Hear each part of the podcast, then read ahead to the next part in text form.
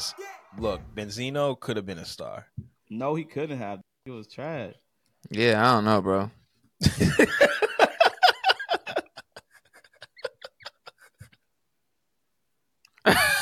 Oh shit, we recording?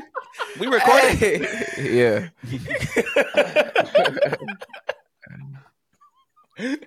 Yo, Benzino is fucking uh he can't I mean K Cam. Uh Austin Theory is K Cam. Oh, Wow, that's a great. You know what? Yeah, that's a great. that is a great. Hey, Camp. Absolutely, one hundred percent. All right. All right, let's get it started. Let's get it started. Let's get it started. Yo, yo, yo, yo. Welcome to another episode of Wrestling with the Homies. I'm the homie Qwan, and as always, I'm joined by my good friend Jay Cooley What's good, y'all? Yeah. and my boy Sylvan Nadon, Sylvan Lacue. What's up? What's up? Nah, this Hey, is a uh, Equinox smoothie, the morning ritual. Oh, okay, okay. You looking a little different today, my brother. What's you know, I. I came I came back with the '96 Esco. Oh, You know okay. what I mean? You know, it was You written the- era. hey, Yeah, Yeah, I got you the looking it like was a- written. you looking like he sell packs. I thought this was I thought this was belly too when I came in here. I said, "Oh, oh, Sylvan got man. the haircut on deck." You know me, man. I'm wrapping up the bricks and Vaseline. It was Whoa, written. whoa, one of the whoa. best albums ever. It was written I'm as one of the best. That's that's that's a Qwan take right there. You sound like a It was it right was now. written. It's definitely That's the a best really Nas great album. album. It's Wait, definitely wait, the best wait, Nas wait, album. wait, wait, wait, Facts. wait. It was written is better than Illmatic. It's Yeah, better it than is. Stillmatic. Yeah, yeah. I I don't I don't I look personally fam. personally Stillmatic. I like Stillmatic better than it was written. But Well- that's just that's personally. But objectively, it was written. It's his best album.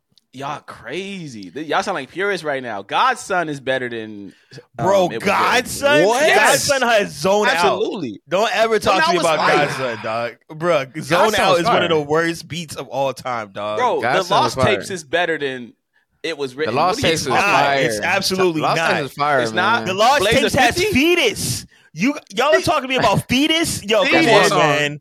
Drunk and by Papa was a yo. Look, Drunk those records myself? are great. Drunk by myself. Papa's a, Papa was a player. The color like, purple. classic.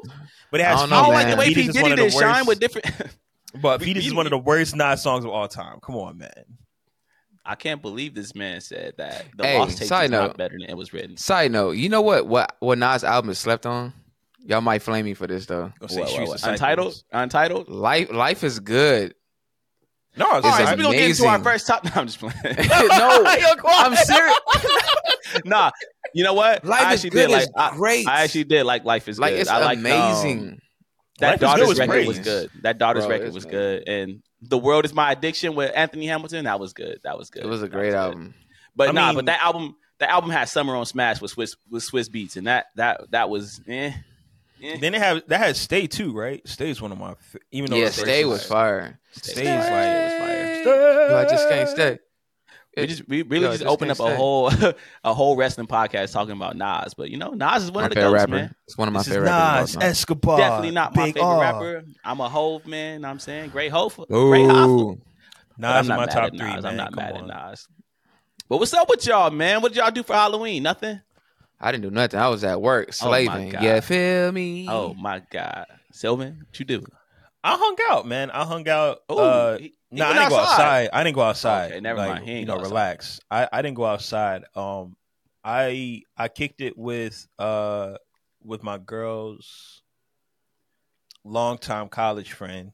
We were all kicking it and just catching up on stories and stuff. So it was real wholesome, real wholesome night. I don't go Mm. out. I don't go out and um on Halloween in Los Angeles, man. Y'all are crazy. Nah, nah. It's insane out here. Hey, I used Nah, to, but I know know- more. Mm-mm. Look, y'all want to know how crazy it is? I actually got a I got a story for y'all.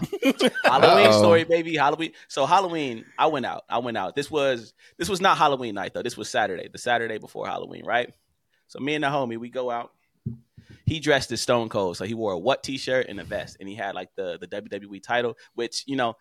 Stone Cold ain't never been Universal Champion, but Kai, you my you my guy, so I'm gonna let you rock with that Yeah, because he had the Universal title with the Stone Cold vest, so it's all good. Okay. I dressed as Tupac, right? And I, I, I think I was telling y'all about this in the group chat. I dressed as, as Tupac, so I had the the stud nose ring. I wore the striped beanie. I had the Thug Life overalls. we go to Hollywood. Now, look, if you're not from LA, you know Hollywood is like Gotham City. It's like yeah. that's a that's like Vegas on crack. So I'm in Hollywood, right? And I'm dressed as Pac. And obviously, you know, I'm dressed as Pac. So it's like girls coming up, they asking for pictures and stuff. I'm like, I'm cool with it. Some dude who looks like Bob Ross pulls up on a scooter. I don't think this is a Halloween costume. I think he really looked like legit is just dressed as Bob Ross. This is just how he looks. He has the big afro. And he's telling me, he's like, oh my God, I'm such a big Tupac fan. Like, can I get a picture with you? Blah, blah, blah. And I'm like, yeah, for sure, for sure. So he take the picture. And then we walk into the bars, right? Me and the homie. He following us. The dude is following us on the scooter, just like talking our heads off, telling us his life story. Like, yeah, in 1995, you know, I was the biggest Pac fan, blah, blah, blah. And we like, yeah, cool, whatever, whatever, whatever. We go into the bar. We get drinks. We do our thing. We come out. This man is still there. He's still there on a bird scooter. And he follows us for like four more blocks. We go into another bar. We do our thing. We come out. Bro, Bob Ross is still outside the club on a bird scooter. He followed us like eight blocks to the car until finally the homie Kai was just like, yo, who are you? Leave us alone, bro. Leave us the like get away from us, bro. He finally walked away, but we got we we literally got stalked in Hollywood by Bob Ross, bro. By Bob Swan- Ross. I'm Qwan, he he's looking at your picture right now as we speak. bro, and I took the picture with him. That's the thing. I took the picture. I don't know what's gonna happen with that picture. He had I a have phone. No idea, bro. He had a phone.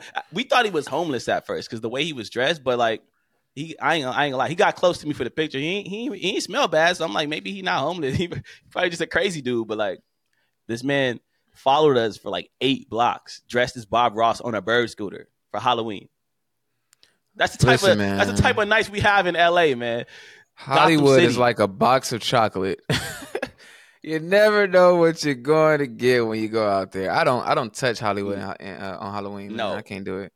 Can't touch do it. Hollywood ever on any Yeah. type of like. I wouldn't even say a box of chocolate. Hollywood is like a bad restaurant that tastes it tastes good, but it, the food is just not good for your soul. Like you eat it, you feel like shit afterwards. That's what Hollywood is. You know what you're getting when you go there, but you go there anyway.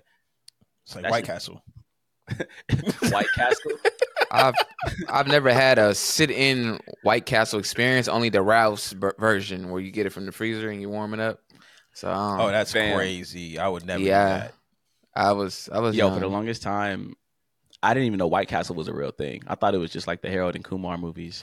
Bro, I, same. I thought it was the same. I That's thought, oh, this is crazy. just something that like Harold and Kumar came up with, and then I was like, oh, this is real. This is like a real restaurant. Is Yeah. there a White Castle in like California, like LA, No, I think it's an East Coast thing. East Coast? Yeah. thing? Yeah. Yeah, I'm it's down not- to hit it. I'm down to hit it just to see how it tastes. Because just from It's watching not- the movies, like why not? Why it's not? not good, bro. That that is not good. It's terrible. I had it I once. mean- I was like, yo, this is disgusting. Hey, it can't be worse than Mickey D's, man. It is. Even though the, Mickey Mc- D's is the. McDonald's fries slap though. I'm not saying Yeah, the fries and the Sprite. worse. The Sprite go crazy. I'm not a soda drinker, but you know that McDonald's Sprite it hit it, it hit like a bomb, bro. Well, the White Castle burgers from Ralph's taste like cucumbers and Starburst. It's a bad combination, but I was young. Cucumbers and Starburst. Yeah, man, we didn't have a Hey. lot, you know, growing up. So hey, we we made it do what it do. I'm not bad at cucumbers and Starburst. That's but look, crazy. But anyway, man, let's get into what we came here for, man. Let's get into that wrestling. Let's get into that wrestling, fellas, fellas, fellas, fellas. Y'all watched Raw, right? Yeah, Unfortunately, yes, I watched. What you mean? Unfortunately, excuse me. NXT was better. Look, look, NXT. You know, look, Mm. NXT. I, I caught NXT on the back end um because I didn't watch it live, but NXT was better than Raw this week. Hey, Um, it wasn't Raw wasn't Expected. terrible, but it wasn't great. I thought Raw was alright. Like they had the Creed brothers debut. They went on um two on two with Alpha Academy. That was dope. Yeah, No, they went you didn't like the That's Creed cool. brothers debut, No, it was dope. Yeah. I'm glad, Bro, I'm glad my Creed Brothers went over too. bro. My man Julius Creed hit a suplex while sitting down, like on his ass. He was holding Chad Gable in the air, and then stood up and passed him off to his homie to hit the su- like, yo, that type of They strength. I'm not mad yeah, at that it. The Creed strong. brothers went That up. man. strong. They went up. Creed brothers Yeah. went up. They went I thought Raw, I thought Raw was alright. You know what I'm saying? The main event was Sami Zayn versus Damian Priest. It was cool. It was. who, It was. who it was. wants it? Who wants it? Come All on. right, so look, let's not let's not be disrespectful, man. That match, it, it was a good match. It was what you would expect from Sami Zayn and and Damian Priest because they're two incredible wrestlers, right? But fellas, did y'all know that that was the least watched WWE main event of all time? What? Like this is not this is not me speaking in hyperbole. This is not me Wow. exaggerating for the topic. This was literally the least watched WWE Raw main event of all time. 1.2 million viewers. That's it. That's it. That's this match came on. TV and everybody turned the channel. Fellas, I don't think this is a, a testament towards Damian Priest and Sami Zayn. I don't think this is, is an indictment towards Damian Priest and Sami Zayn because they did their thing. They did what they could do. And, you know, we tu- we, we, we love them. We love them. Fellas, this is bad booking. Let's just call it what it is. This Here is we bad go. Booking. This is Triple H bad booking because unfortunately for the last three months, we've gotten some variation of Sami Zayn, Cody Rhodes, Jey Uso, or Kevin Owens versus the Judgment Day as a main event for Raw. We've gotten the same variation of matches for three months straight because somehow, some way, Triple H believes in his mind that if he gives us the same thing every single week, we're going to continue to tune in. But unfortunately, it don't work like that. I didn't watch that main event because I had already saw it last week and the week before that and the week before that. Matter of fact, I didn't watch that main event because I'm probably going to see it again next week. There's no reason to tune in when you're giving us the same thing over and over. It's bad booking. I'm sorry. I know Triple H is the booker of the year. He's the booker of the year, but that's he's not booking like the booker of the year right now. That's that's terrible booking. I'm sorry. I love Triple H, but you can't give us the same thing over and over and expect different results. Like, come on, come on, Triple H. But let's talk about the other booker of the year, Tony Khan, because he's making the same mistakes. But you know, it's it's, it's a little flipped. It's a little reversed because Tony Khan. Let's put it like this: If WWE is making a mistake of giving us too little, Tony Khan's mistake is giving us too much too fast. Because y'all saw the match this past Saturday, MJF versus Kenny Omega, fire, Classic. right? Classic. Incredible, incredible. One of the best TV matches I've seen in a very long time. Right? I, I I will not say anything bad about that match. It lived up to all the hype. And MJF is that guy. Like MJF is out there doing Really? Fosbury flops over the top rope and Canadian destroyers. Like MJF can do all this stuff, but he chooses not to because he's so married to his character. I love that. MJF gets it. But fellas, I had a problem with this match. And my problem with this match is that it happened on a collision in front of 470,000 people. We only have 470,000 viewers for that match. This is probably the most important match in, in AEW's history. We, w- do we all agree that MJF is probably the most important wrestler in, on AEW's roster? Like this, he's the only homegrown star. He's the biggest homegrown star in that company, right? Kenny Omega is AEW's first ace. He's like their first biggest star that wasn't a former WWE guy. They're having their very first match, first time ever. It should be the most important thing in your company's history. This is something that you build towards, but they had no heat. They had no story. They had no prior build other than MJF wanted to break Kenny Omega's record. They threw this match out there on a random Saturday. Fellas, do y'all not have a problem with that? Because I do. If Dana White were to announce Israel Adesanya versus Jon Jones, do you think he would do that two days prior to the match? Do you think he would do that two days prior to the fight happening? No. He would announce that match probably what, eight, nine months out. They would build towards it in press conferences. They would build towards it with video packages and promos. By the time we get to that fight, you're to feel like you have to watch it. By the time we get to that fight, it's to feel like must see because they have built towards it. We've seen the trash talking back and forth on Twitter. We've seen the video packages. We're to not want to miss that. That's what a good promoter does. That's what a good booker does. Tony Khan just gave us this match on a random Saturday and it meant nothing. We we enjoyed it while it was on. We liked it.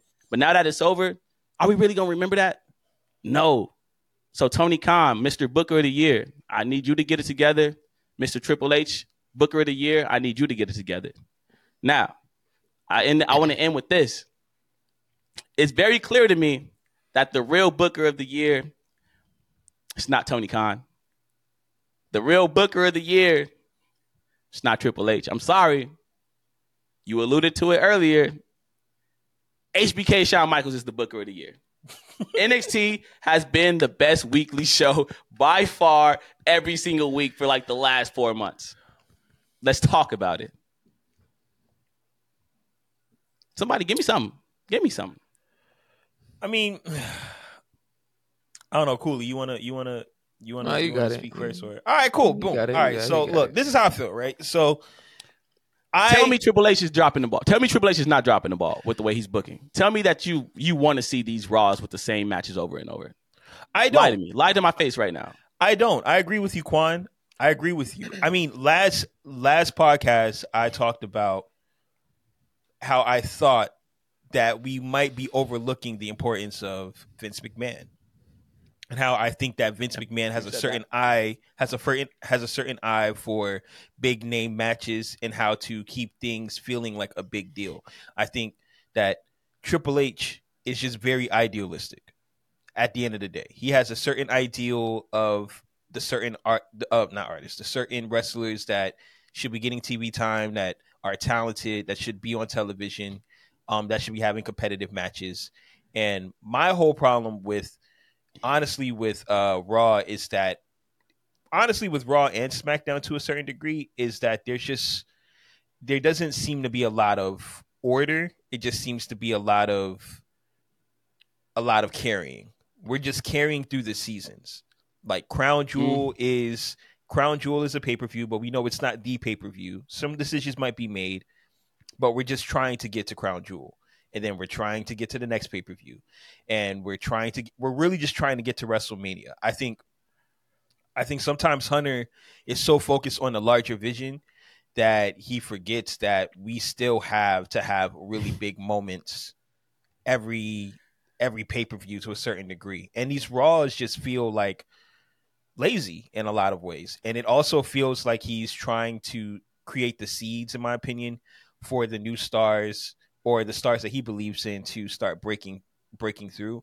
But the reality is that we're not that invested. We're and there's not enough going on that's interesting enough for us to really give that a chance. I.e., why Sami Zayn versus Damian Priest is a snooze fest. It's a snooze fest because number one, Damian Priest isn't even the most interesting person in Judgment Day. He's the third, maybe the fourth least interesting person on Judgment Day. Let's just keep he it a might beam. be the fifth at this point. He might JD be the McDonough fifth. Might have, JD McDonagh might have lapped him. JD. G- JD is getting whooped beautifully. Like it's to a point where I want to see how bad JD can take a can take a, an ass whooping, bro. It's just like Yeah. hey, you know what I mean? Like so it's the most it's the least we have the least important person on Judgment Day going against a directionalist Sami Zayn. Like Mm. literally like Sami Zayn doesn't have any real direction right now. Mm. Right now he doesn't. Like like let's just like keep he- it a stack a stack. I feel like from those promos he's cut, they're kind of leaning in the direction of Sami Zayn winning the Royal Rumble. I don't know if I'm- i agree with that decision, but that's just what it seems like for me. I'm not saying that that's not the case. If that is the case, then so be it. I mean, Sami Zayn is a great underdog baby face. Um, they're not going to pull the trigger on him, so this is all going to be for not. I don't. I don't believe For the world title, why not? Nah, I don't believe they're to do it. Um, that's just my opinion. I could be wrong, but he he's directionalist, and people are looking at him as if, okay, he doesn't really have anything to do. He just left KO. He's to stand on his own. Okay, cool. And we and we haven't we haven't really had a chance to really sink our teeth into Sami Zayn's plight. This is the beginning. So I see why a Sami Zayn versus Damian Priest as the main event of Raw is the least watched pay per view in Raw history because Pay per this view main event, bro. I mean, Main sorry, event. pay per view, uh, main, event. Main event. Sorry about that. Main event in Raw history because at the end of the day, nobody cares about it. Nobody wants it. That is a mid card match. That is a Mm. that that is a mid card match. I'm sorry. I Uh, as- can't- I, I, I mean, mean, say it's a mid card match. It's That's just- an yes, it is, opener. Qwan. It's a That's mid card match. That could be a main event match. It's, that's main No, event level talent. Qwan. It's a mid card match. You're not gonna It- tell me that could be a main event match. It's not main gonna tell me event that. level talent. The problem is that we've seen it. We've seen Sami Zayn and Damian Priest in that ring like 30 times in the last two months. But I- They're giving the been a lot. There's There's and been a lot. There's been a lot of matches like that though. For like this is history with WWE. They do that constantly. It's a repetitive thing. But I think it's the the point that it's Sami. Like he's not interesting right now, per se, as he was with the Bloodline. And also, I was watching the Rangers versus the Diamondbacks. I'm sorry, I did not tune in to know Sami Zayn See, and Damian Priest. I'm sorry. I wanted the Rangers to win. You know, I'm I'm tuning in. and that's in. another problem. That's a, that's that's the other problem. Triple H, Triple H. You got to make these shows interesting if you want us to tune in because the competition on Mondays is stiff. Like we had the Yeah, World man. Series going on. We also had Monday Night Football going on, and it's like, why am I going to choose watching Raw over Monday Night Football when this match is something that I've seen four times already? This match is something that I'm probably going to see next week and the week after that. We're probably going to see this match on the pre-show at Crown Jewel this weekend. It's like you're giving us the same matches over and over and expecting us to tune in with competition like that. Like Triple H, come on, man. I know you Booker of the Year, quote unquote, to a lot of people, but this type of booking ain't doing it for me. I'm sorry, it's this not. could this could have been my first time watching the match, and I wouldn't have tuned in. I don't care to see Damian Priest versus Sami Zayn as my main Damn. event of Raw. I don't. That's not a main event match. It's not. It's really not. Where I I, don't. It's really not. It's a mid card match at best. Also, when I look at Judgment Day, there's just too many variations of what could possibly happen with their feuds and who they're going against. There's just so many different plot holes and plot twists that Hunter is setting up. And I understand why he's doing this, right? Like, this is very attitude era of him. Yeah, I remember the D- DTA, don't trust anybody era with Mhm. Austin trying to figure out who ran him over, and he was involving. It was involving like seven different wrestlers, all in the same angle. I fully get what Hunter is doing. Like I get it, you know. And, and on a certain level, I don't think Hunter gets what he's doing.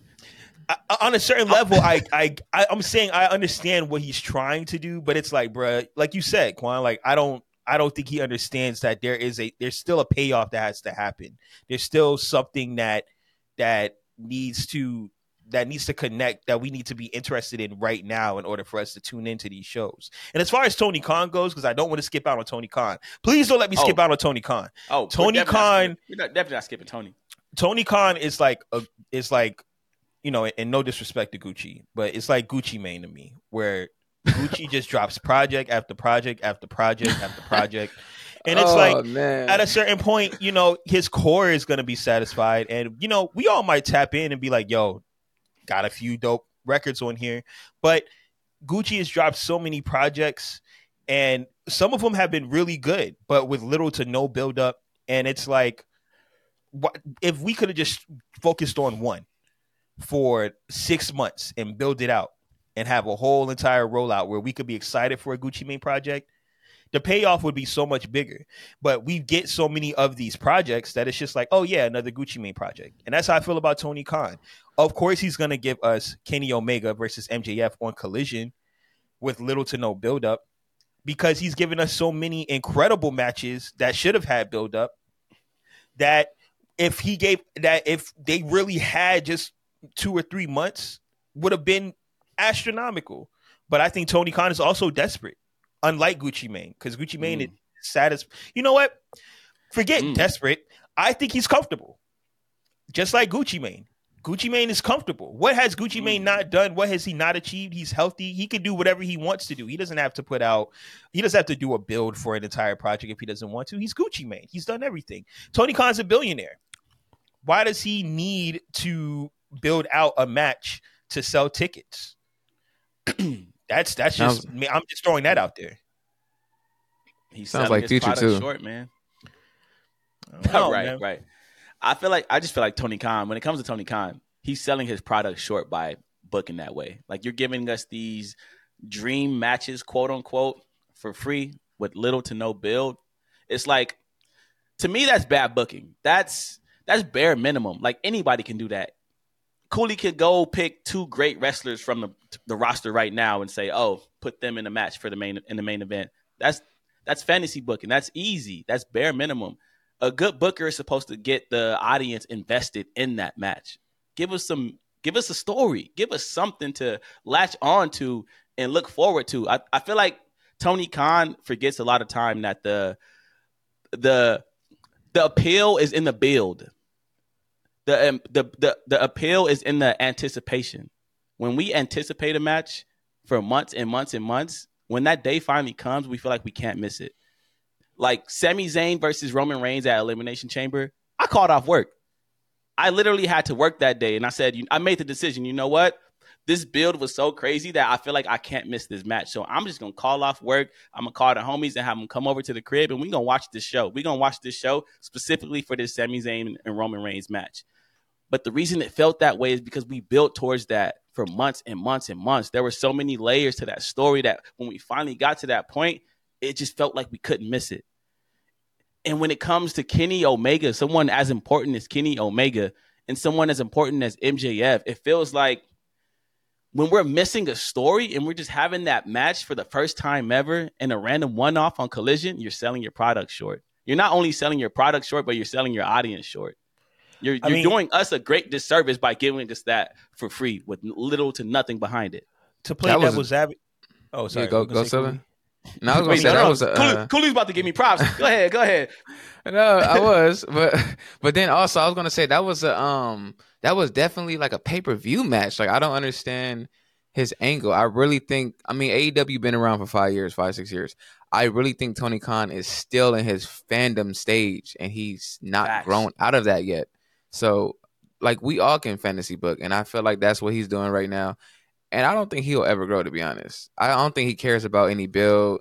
He just cares about seeing numbers and you know competing with the place across the hall. So I don't know. And look to piggyback on what Cooley said, that's that's not just a pay per view main event. That's like an all in main event. That's like the yeah. main event in Wembley. That's like the biggest match in wrestling. But on to collision, play, but to play devil's, but to play devil's advocate, right? And mm-hmm. you know, I gotta give Tony props. Like I I tuned in to watch MJF versus Kenny Omega because it was didn't. I did. It you was didn't. a main. We, it was a main event. It was a main event match. Sylvan, be honest with me. Be honest with me, my brother. I did, bro. You, I did. No, no, no. Sylvan, Sylvan, Sylvan. Wait, wait, wait. Sylvan, Sylvan, Sylvan. Be honest with me. You watched that live. You didn't I watch it on the watch, bro. You didn't I watched it live. It was the only. It was you didn't catch the watch wrestling. It was the only. It was the only thing. It was the only thing that I watched it was the only thing I watched. I did not watch that show. Let's just give it a stack. Let's keep it a stack. All right, all right. I didn't watch that show. Right, I did not watch that show, but I did watch that main event. The show was fine. Why did I watch? Yeah, it was a main. It was a it was main great. event. Now it should have been. It should have been a pay per view main event. But when I think about Raw, the way that Hunter is booking Raw, it's almost as if he can't put anybody that's huge against anybody else that's huge on a main event of Raw. He can't. It's almost like it's almost like because of the things that they're trying to do to get to these pay per views, they mm-hmm. can't seem to make main events on Raw or SmackDown that seem like a big deal. Am I wrong about that? So yeah, I feel like there's a happy medium here that needs to be met because, like I said, it feels like Triple H is trying to avoid certain matchups because he know that they could be bigger. So you don't want to just give away those for free. So they're trying to avoid certain matchups, and because of that, we end up getting the same thing over and over. Whereas Tony Khan is trying to give us everything all at once. so we need to find some type of medium. In the like I said, the person that I feel like have has met that medium has been HBK, mm, and that's why that's why Shawn Michaels is my Booker of the Year. Definitely, but, I think we need Vince back, baby. Oh, we definitely don't need Vince back, but I think that we it's that face, that smile, this evil smile that Sylvan had. I think we got to admit something, man. I think we got to admit that Triple H don't really know what he's doing with the Judgment Day. I think that they were clear. Hear me out. Hear me out. Hear me out. Hear me out. I don't know. Hear me out. Hear me out. Know. Come on, yo. Man. Hear me out. Hear me out. It was very clear at one point that you know Damian Priest was going to split from the Judgment Day. They had it was written. I, I fully believe in my heart that it was written. He won that no money in the bank briefcase, and like Nas, it was written. Damian Priest was gonna get the boot from the Judgment Day, but it seems like Triple H kind of got cold feet on that and kind of backed off a bit. So now we got the whole JD McDonagh dynamic. We got Judgment Day feuding with eight dudes at, all at once and having the same variation of matches every week. And it seems like there's really no end game right now because Triple H doesn't know the end game. And I, I could be wrong. Maybe Triple H has this all written out in his office and he knows exactly what he's doing. But to me, the viewer, it seems like he don't know how to end this. He don't know how to end it, so he just keep keeping the wheels rolling until he figures figures it out. 'Cause I, I swear think- Finn Balor was going to go against Damian at one point, and I don't Facts. know what happened. They I think it. I think a lot of this was because of Vince's involvement. yeah, And I think Vince was the one who was really pushing for the divide. And I think once Vince got pushed out of creative, we've seen massive changes. Raw is totally different than It's it different was show. three months ago. It's a different. Totally, Yeah. it's a it's a completely different show. And when I look at Judgment Day, I don't think that Hunter doesn't necessarily know what to do with them, but I do think there's a larger issue at play, which is it kind of feels like everyone's a little directionalist right now. Nobody's really doing anything that really matters. If we're really being honest, it's just a lot of it's just a lot of Easter eggs and things being planted here and there, but it's not anything that feels like urgent. None of this is really Mhm. urgent for us to really tune into. I can skip Raw. I feel like I can not have Raw. missed anything. Yeah, I mean, and obviously, the same show. yeah, and obviously, I'm not going to skip SmackDown because the Bloodline, Hey, right? The Bloodline, that's and that's different. three years. That's, over there. there's three years. Literally, there's three years of story that has been built into me tuning into the Bloodline every single um every single week on SmackDown. But Right. as far as Raw goes and the rest of SmackDown, everything seems pretty pointless. Nothing seems like it's urgent. Nothing seems like I need to tune into this. Um, nothing seems like this is going to lead to something that's important. But also, I'm gonna give Hunter the benefit of the doubt. He is cooking. He has been newly cooking under the Endeavor deal with him being head of creative. So I'm not going to count him out completely.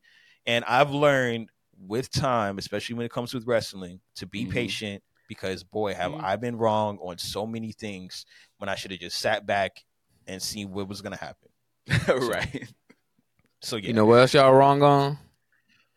That boy Punk showing up in ten days, It's baby. not happening. Please, he's not showing up. Yo, if he Please shows up in 10 days, yo, oh my God, Cooley's Cooley, you got to spaz on both of us, dog. Hey, He's not. at, at this point, Bob, Bob Ross might po- po- might pop up on a scooter. Like, Uh, you got a podcast?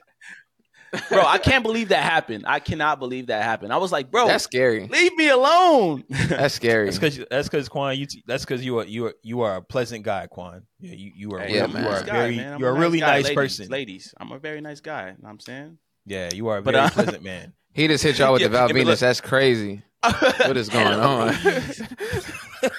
and look, and before we before we get out of this topic, I do want to keep the same energy because I know I know how AEW fans are when we talk about you know giving us matches with no build. So I got to keep the same energy with Hunter.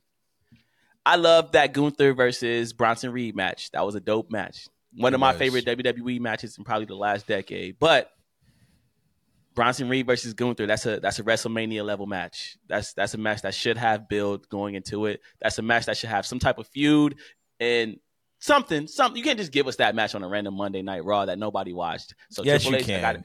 no, yes, you can. no, yeah, you no. can. Yeah, but no. you just like you just really like Bronson Reed, and that's okay. But that was that Bronson- was a that was a mar- that was a raw worthy match that was really No, good that no. I'm glad we got to see. I don't need to see that Bronson at WrestleMania. Reed. I, I really feel like Bronson Reed is that guy. Of course you do, but what has Bronson Reed done to uh, to deserve for that to be a WrestleMania event? You got to It be like matter. the man gotta- at some point. That's why you gotta build that man, boy. Build him up. Build him up. Man. Get him there. That's what I'm saying though. He hasn't had any build, so that's a good. So match. don't don't give us that match until he's built. Until he's ready for it. Oh God! Why not? That's Why like can't I see him lose?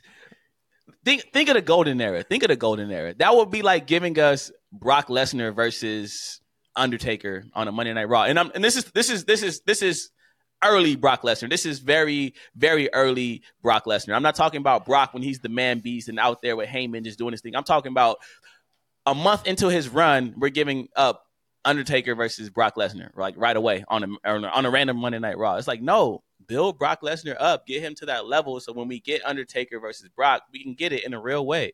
Don't just. So what you're saying that, is, man. so what you're saying is Bronson Reed is an early Brock Lesnar. he could be. Whoa. Look, I am a Bronson Reed advocate. Bronson Reed is a future world champion. Trust me. Trust me when I say it.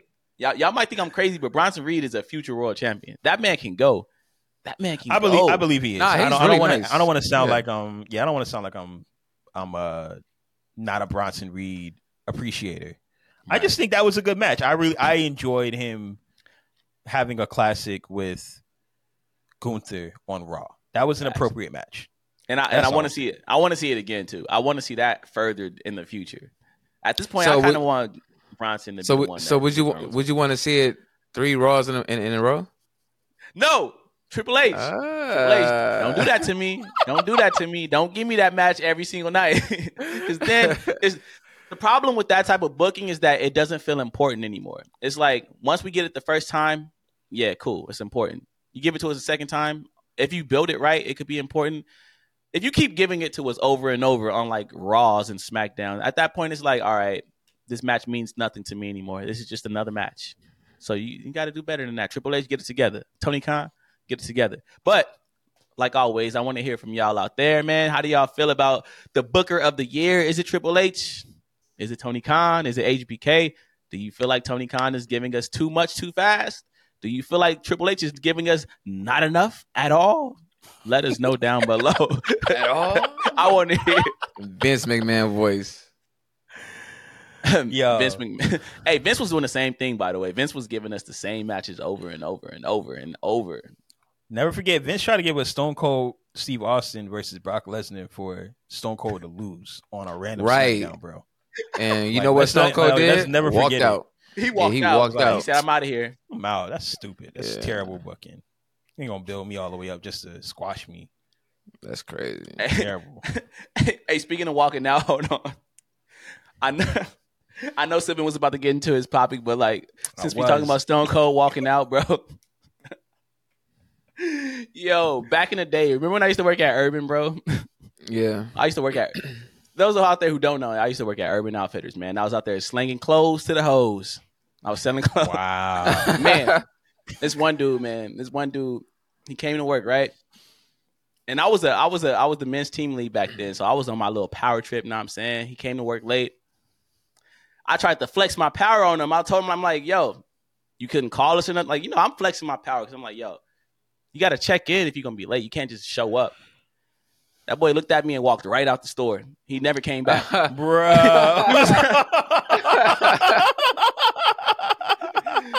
and I still yo. follow him on Snap.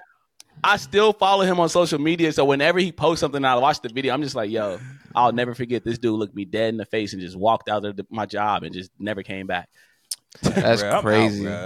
It's like, remember, I didn't want to be here anyways, bro. I'm out. Urban hey, I don't Outfitters, blame him. man. I was look, I was on one. Hey, Cooley, you, you Cooley was there with me at one point. Yeah, man. Qwan got me in. He He, was got a- me in. I was in there for like two months and did.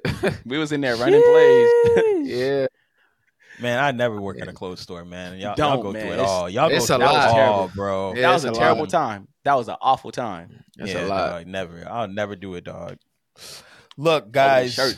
I don't I don't do this often, man. You know what I'm saying? I don't do this often at all, but it's time for me to apologize. To me, Uh-oh. to me, Nah, not at all. I mean, when it when when it whenever it, maybe maybe you know what maybe maybe it might it might be an inadvertent apology to you to you Qwan. It depends. It depends on how you take it. There's two people I want to apologize to. Um, the first person I'm just gonna get it out the way. You know, Ronda Rousey. Whoa. whoa, whoa, whoa! This is yeah, sick. Ronda. Ronda, I want to apologize. I want to sincerely apologize. Despite how I feel about you, I realized that your return to wrestling was for a good cause.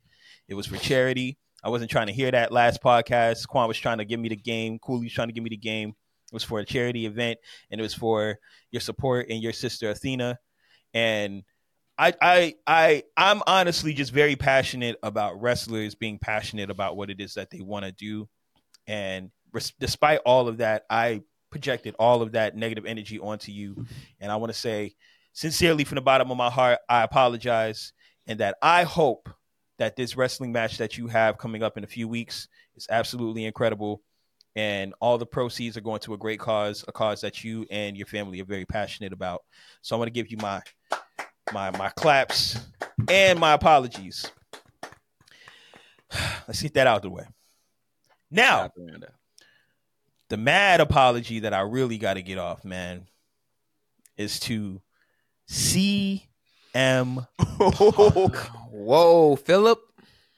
CM Punk. I don't know if you watch this podcast. I don't know if you have us blocked at all. You we know are I mean? blocked. We are blocked. Our podcast is blocked by we are CM Punk. blocked by CM Punk. It, it wasn't Dang, like a it was it wasn't a soft block. It was a hard block. He blocked my personal profile. He, he blocked here. everybody. He blocked he- us all. I think I'm not blocked us, though. man. Yeah, he probably yeah, he see. probably didn't say anything about you. Yeah. He, he Oh, never mind. I think I am blocked. Well, nope, Well- nope, nope, nope. Yeah, we out Not here. blocked. You know I'm saying? Bro. Boom! Shout, shout, shout to you, Punk. Uh, you know, look, I know you are a straight edge guy, and that means that you could probably appreciate a sincere apology and appreciate when someone is wrong.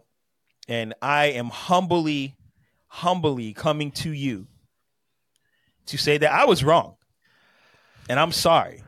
I was on this podcast going crazy when you got fired, or no, I guess when you got fired, I'm not entirely sure how that. I'm just gonna I'm gonna say that you were released. When you were released by Tony Khan and AEW, I called you a cancer. I called you every single word I could possibly think of because I firmly believed in my heart that you were selfish and that you're only thinking about yourself. When the biggest main event or biggest event in wrestling history, quote unquote, was happening, and we were all only talking about you. I called you selfish. I did a lot of things on this podcast. You I told enough you to you get need- blocked. I did enough to get blocked. I told you that you needed to look in the mirror and decide who you were going to be. I was upset. I was upset because it had been seven years and it seemed as if we weren't going to ever get a CM Punk that could just be in a wrestling company and fulfill his destiny or at least just entertain us as wrestling fans, right? But boy, it's been what two months since you've left? And Mhm. my goodness it seems as if the writings are on the wall. I look at aew and i look at how they're moving and it seems as if your presence was really a band-aid to the larger issues that are going on in that company with tony khan and aew and those evps in the back. Now i've always had my issues with aew tony khan and the evps but i firmly firmly, firmly believed that you were moving in a way that maybe just wasn't allowing you to be the leader that you should have been. I was wrong. I was completely wrong. The reality of the of the sake let me bring this back. the reality of the sake. For the sake let me bring this back. Get it together, my brother. A terrible apology. I just want to focus on why I was wrong. I realize that you were very needed in AEW as a whole. And Mhm. when you left, the writings have been completely written on the wall. The attendance is at a record low. A record low. The signings have been we gonna get to that later. The main events the main events at dynamite collision have been massive with little to no payout little to no build None. i'm realizing and and and, and tony khan has been spiraling publicly it's very apparent to me that what you were dealing with behind the scenes was basic knowledge of how to do wrestling business in an efficient way. And you were dealing with a lot of people who just did not understand that philosophy. We saw it with Collision. When Collision was created and you had a real creative influence there, we saw how the product was moving. It was the saw best the- wrestling it show on TV. It was the was best wrestling show on TV on TV for those two month for that for those for that month or two. Really, the vignettes that were being created, the builds that were being created, the wrestling matches that were being booked. It was efficient booking. Seeing how many people were attending these shows because you returned was incredible to see. I was overlooking it in the grand scheme of AEW's progress. But once you left, it was very apparent to me that a big part of the success of AEW was largely due to you. Largely. And I was so upset. I was so in my feelings that we were talking about you again instead of talking about AEW's success that I closed a blind eye to the cracks that were really happening in AEW. And I shifted all the blame onto you. And I did that because of the history that I've seen with you in the past, quote unquote. I want to apologize because now I'm watching AEW and it's very apparent to me that without your influence, we're just looking at a company that's short sighted, that doesn't want to do the hard work, that's literally making booking decisions off of a whim and refuses to ch- to change their trajectory in order to be successful on the level that their potential could re- could uh could see. And I shifted all of it onto you. And so I'm a man that understands when he's wrong. And I have no problem being wrong because I'm fickle. And I'm fickle because that's life. Hey, So CM Punk, if you ever get a chance to watch this, I apologize. It was never about you. It was about Tony Khan and AEW. Now, Tony Khan, I get on this podcast, man, and I say a lot about you. I really do. I really do, do. man. And honestly, I don't really know what it is with you. I, I I can theorize things. I can say you're comfortable. I can say you're a purist. I can say you're just not a great booker. I can say you're you're a fan and all of these things. But at the end of the day, I'm not sitting down with you. I don't know the pressures that you go through. I don't know who's talking to you. I don't know who has your trust. And I don't know what you believe equates to success. All I can say is that I do genuinely hope that things get better.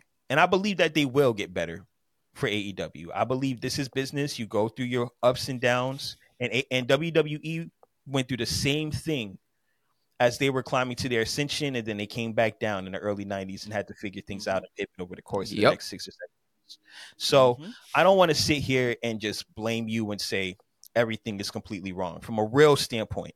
But I do think that there are just some real mistakes that are being made when I see some of the signings that are being that are happening and some of the big matches that are being announced with little to no buildup. And despite that, we're seeing all of the lack of attendance that are ha- that is happening on a day to day basis, week to week basis. Your pay per views aren't performing the way they usually do, and the interest isn't there.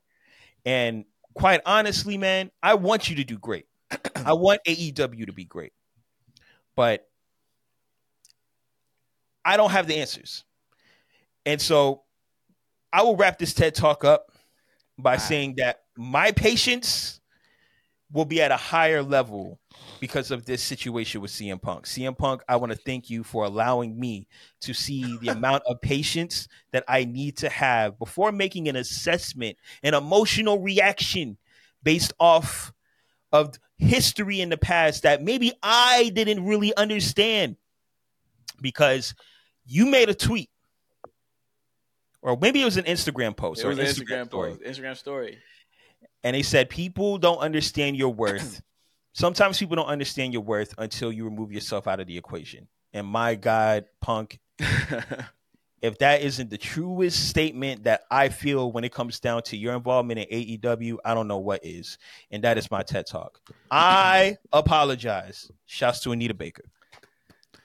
Speaking of that quote, I said that to all my exes. and it's, and, you know, uh, it's true. Facts. It's true. It's true. Facts. so sh- shout out to CM Punk, man. Yo, I was wrong, Punk. Yo, P- CM Punk cooked AEW with that quote. I ain't gonna hold you. facts. He said, Yo, "Y'all those don't know the- what y'all had till it's gone." Man, Bro, those- it's, that it's attendance. insane, bro. Those pictures, attendance looks bad. those pictures of like empty seats. Oh my god, it's just it's very dreadful just to watch, man. Oh my And- god. But and we're bro- gonna and- experience. We're gonna experience this, so we're gonna We see. going- Oh, we're we're gonna experience these half empty arenas because we will be in the building for full gear on the 18th. Yeah, so if you see us, you come out, say what's up, man. Say what's up. I know we got a little community we building, so if you see us in the building, come say what's up because we, we really are AEW fans. Like, Punk is a needle about it. mover. Mm. Yes, he is. All right, so look, here is the thing. Here's the thing. Here's the thing. For one, let's talk about those empty arenas.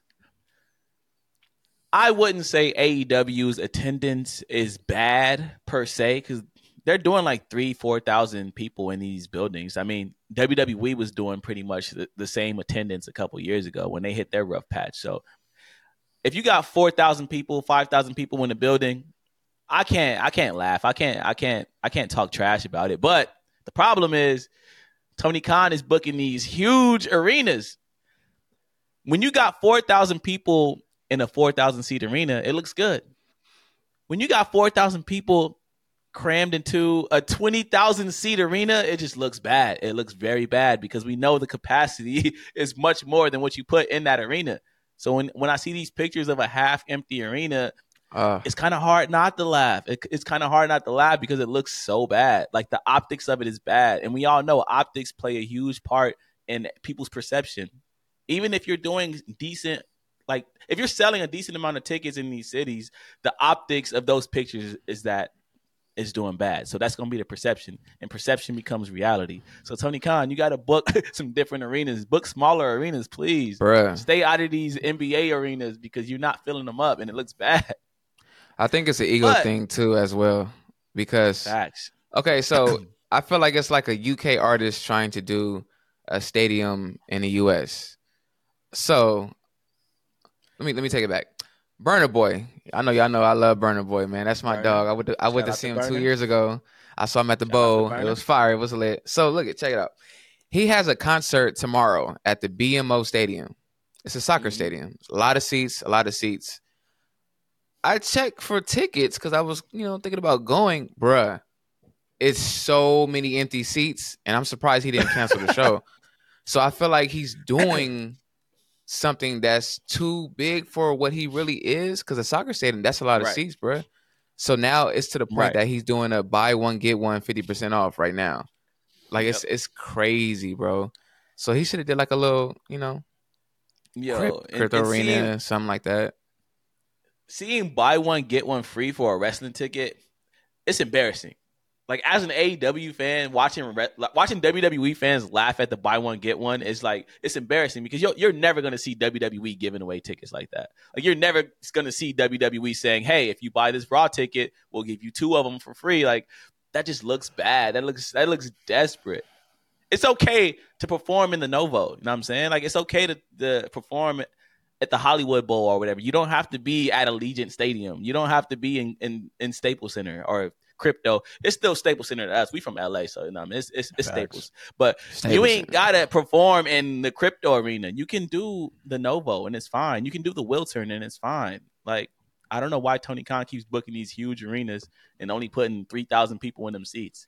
It's it's I- also like a ego. It's an ego blow because when you're starting off with arenas Yeah, and then you have to make the decision to downsize to the Yeah. public, it looks as if oh, this isn't going well, so it must not be doing that well. But it doesn't matter, in my opinion. I feel like if you're if you're it doesn't matter what you're doing, you should be focusing on yourself and your growth and what you need to do and what you don't need to do. At the end of the day, if you can say that your show is sold out, that's the point, right? Like as an artist, I don't if I can't sell out a thousand room venue, it serves me no purpose to be there. If I can sell out a 200 person venue, I have a sold out show. That feels Exactly. good. It's optics, the same way that it's it's just it, it's just optics, man. Like I think they need to kind of just kind of let go of the ego and make the decisions that's best for the company. we just saw it with the Bound for Glory. TNA's Bound for Glory had much less fans than AEW's recent show had, but you know what? They had a venue that was appropriate for that amount of people, so the pictures looked good. Versus mm-hmm. AEW with like half the arena empty, so it's like, come on, man, Tony Khan.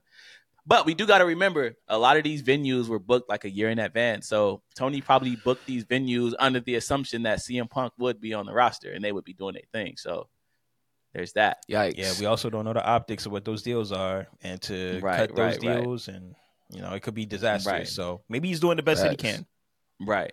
And just to speak to the topic at hand, which was we we we went off on a tangent on the on that attendance, but like damn, that attendance be looking bad. But just to get back to Sylvan's awful apology to Tony uh, to Tony Khan and CM Punk. Look, No, man, it's a CM Punk, not the Tony Khan.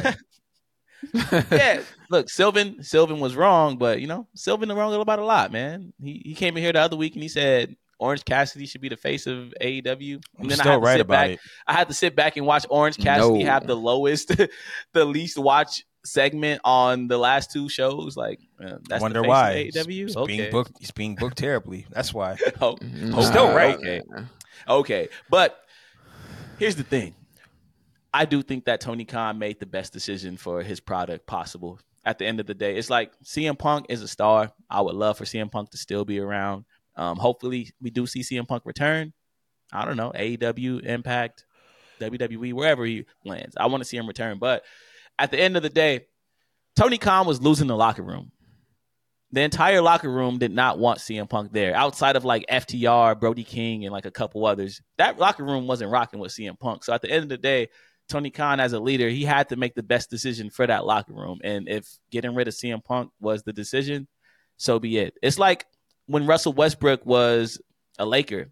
I love Russell Westbrook. I'm sure LeBron and AD and everyone in that locker room loved Russell Westbrook, but it was at the point where it wasn't working. It just wasn't working. People were like getting attitudes with each other during games, and you could see it like physically on the sidelines Yeah. and people side eyeing each other and not talking. It was at the point where somebody had to go. And there's no hard feelings. Like we still love Russ. I hope Russ is doing well with the Clippers, but at the end of the day, it wasn't working on his team, and we had to cut him from the equation.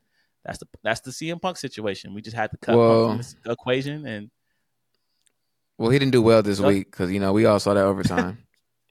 but shout out to Russell Westbrook for sure. I, I he was think out there all- turning the ball over with like 24 seconds left on the shot clock. Like I don't miss that at all. I'm sorry, I love Oh, Russ. I don't miss that. I love As a Laker fan, I do not miss that, man. I don't miss that at all. I think that's also a testament to the culture that Tony Khan has bred. At any given point, your locker room shouldn't be more influential than the person who's heading it. Vince McMahon is not a slave to the. It- the That was a bar. Vince McMahon a is not a slave to his locker room. The the locker room is not more important than Vince McMahon. Vince Hey. McMahon calls the shots. He decides what needs to be done. There may be locker room leaders, but there's a certain culture that Tony Khan has cultivated that's really toxic. That pushes away somebody who's coming in and basically is trying to implement basic structure, basic understanding of wrestling booking for profitable sales. It's the same reason why William Regal couldn't stay around. So you got to decide is is CM Punk was CM Punk the issue or is just the culture toxic that he was in? And I think the culture was just toxic that he was in because we're seeing it. You know, it's not the the product isn't doing better since CM Punk has left. It's just that the culture is able to thrive the same way that it was before he got there. And we're seeing the results of that culture because they've gone back to the same mistakes that they've had all along. And it's highly unfortunate. It's not going to work this time. So I, I I really hope I really want Tony Khan I really want Tony Khan to figure this thing out. I tr- I truly do because I really do like AEW and I think the matches that they do put on, even though they have little to no build, are incredible. You can't take that away from them, man. It's cinema, Right. But what can you say? Hey, those matches would be a lot better with build though. Just saying. A lot Yeah. better vignettes. I, I really enjoy those two months of vignettes on Collision, man. Like the importance of Samoa Joe versus a CM Punk and how they emphasized that and what it meant for CM Punk to actually win. You know what I mean? Going back 15 years into the past. That's the type of stuff I want to see. That's stuff that I would like to see on Raw and SmackDown. Right. For to be honest, like, but Right. you know, only one could dream. and they would like the thing is they would emphasize main events throughout the the show. Like the the opening segment would build towards that main event, and we would see it sprinkled throughout the entire show. But these days, Yeah. AEW main events are just like random three man tag matches, and it's like no prior interactions before it. It's just like they come out during the main event and have a good match, and it's like, all right, that was good, but so get it together, man. But look, I want to hear from y'all at home, man. Did Tony Khan make the right decision in firing CM Punk? Was choosing the morale of the locker room the right decision? Or, you know, was is CM Punk right in saying that people don't know what they have until it's gone? Did, did Tony Khan make a mistake in firing his biggest star for the sake of a couple young guys in the locker room? Let me know. Let me know because I don't know where I stand with this at this point. I'm kind of on the fence. I see both sides, but I don't know where to land. I really don't know where to land. Let me land. And you don't know what you Shout to got Boo till Capone, it's man. gone. Shout out to Boo. Shout out- I want to have Boo Capone on this. I, hey, Boo Capone, there's a wrestling connection there. Boo Capone, he did a song with the West Side Connection on the uh, on that Ruthless. What was it? The WWF album, Ruthless Aggression. Uh, it was- what's it, Ruthless Aggression? Was it five or Aggression? It like might have I think it it might have just been Ruthless Aggression. But like I know, I know Boo Capone did Let the Big see. Show thing with like Mack 10 and like the West Yep. Side Connection. So look, Boo Capone is tapped in with wrestling. Yo, Boo Capone, come on this podcast, man. I want to talk to you. I want. I, I, we'll, we'll let you land. I promise. We'll let you land. Cooley looking it up.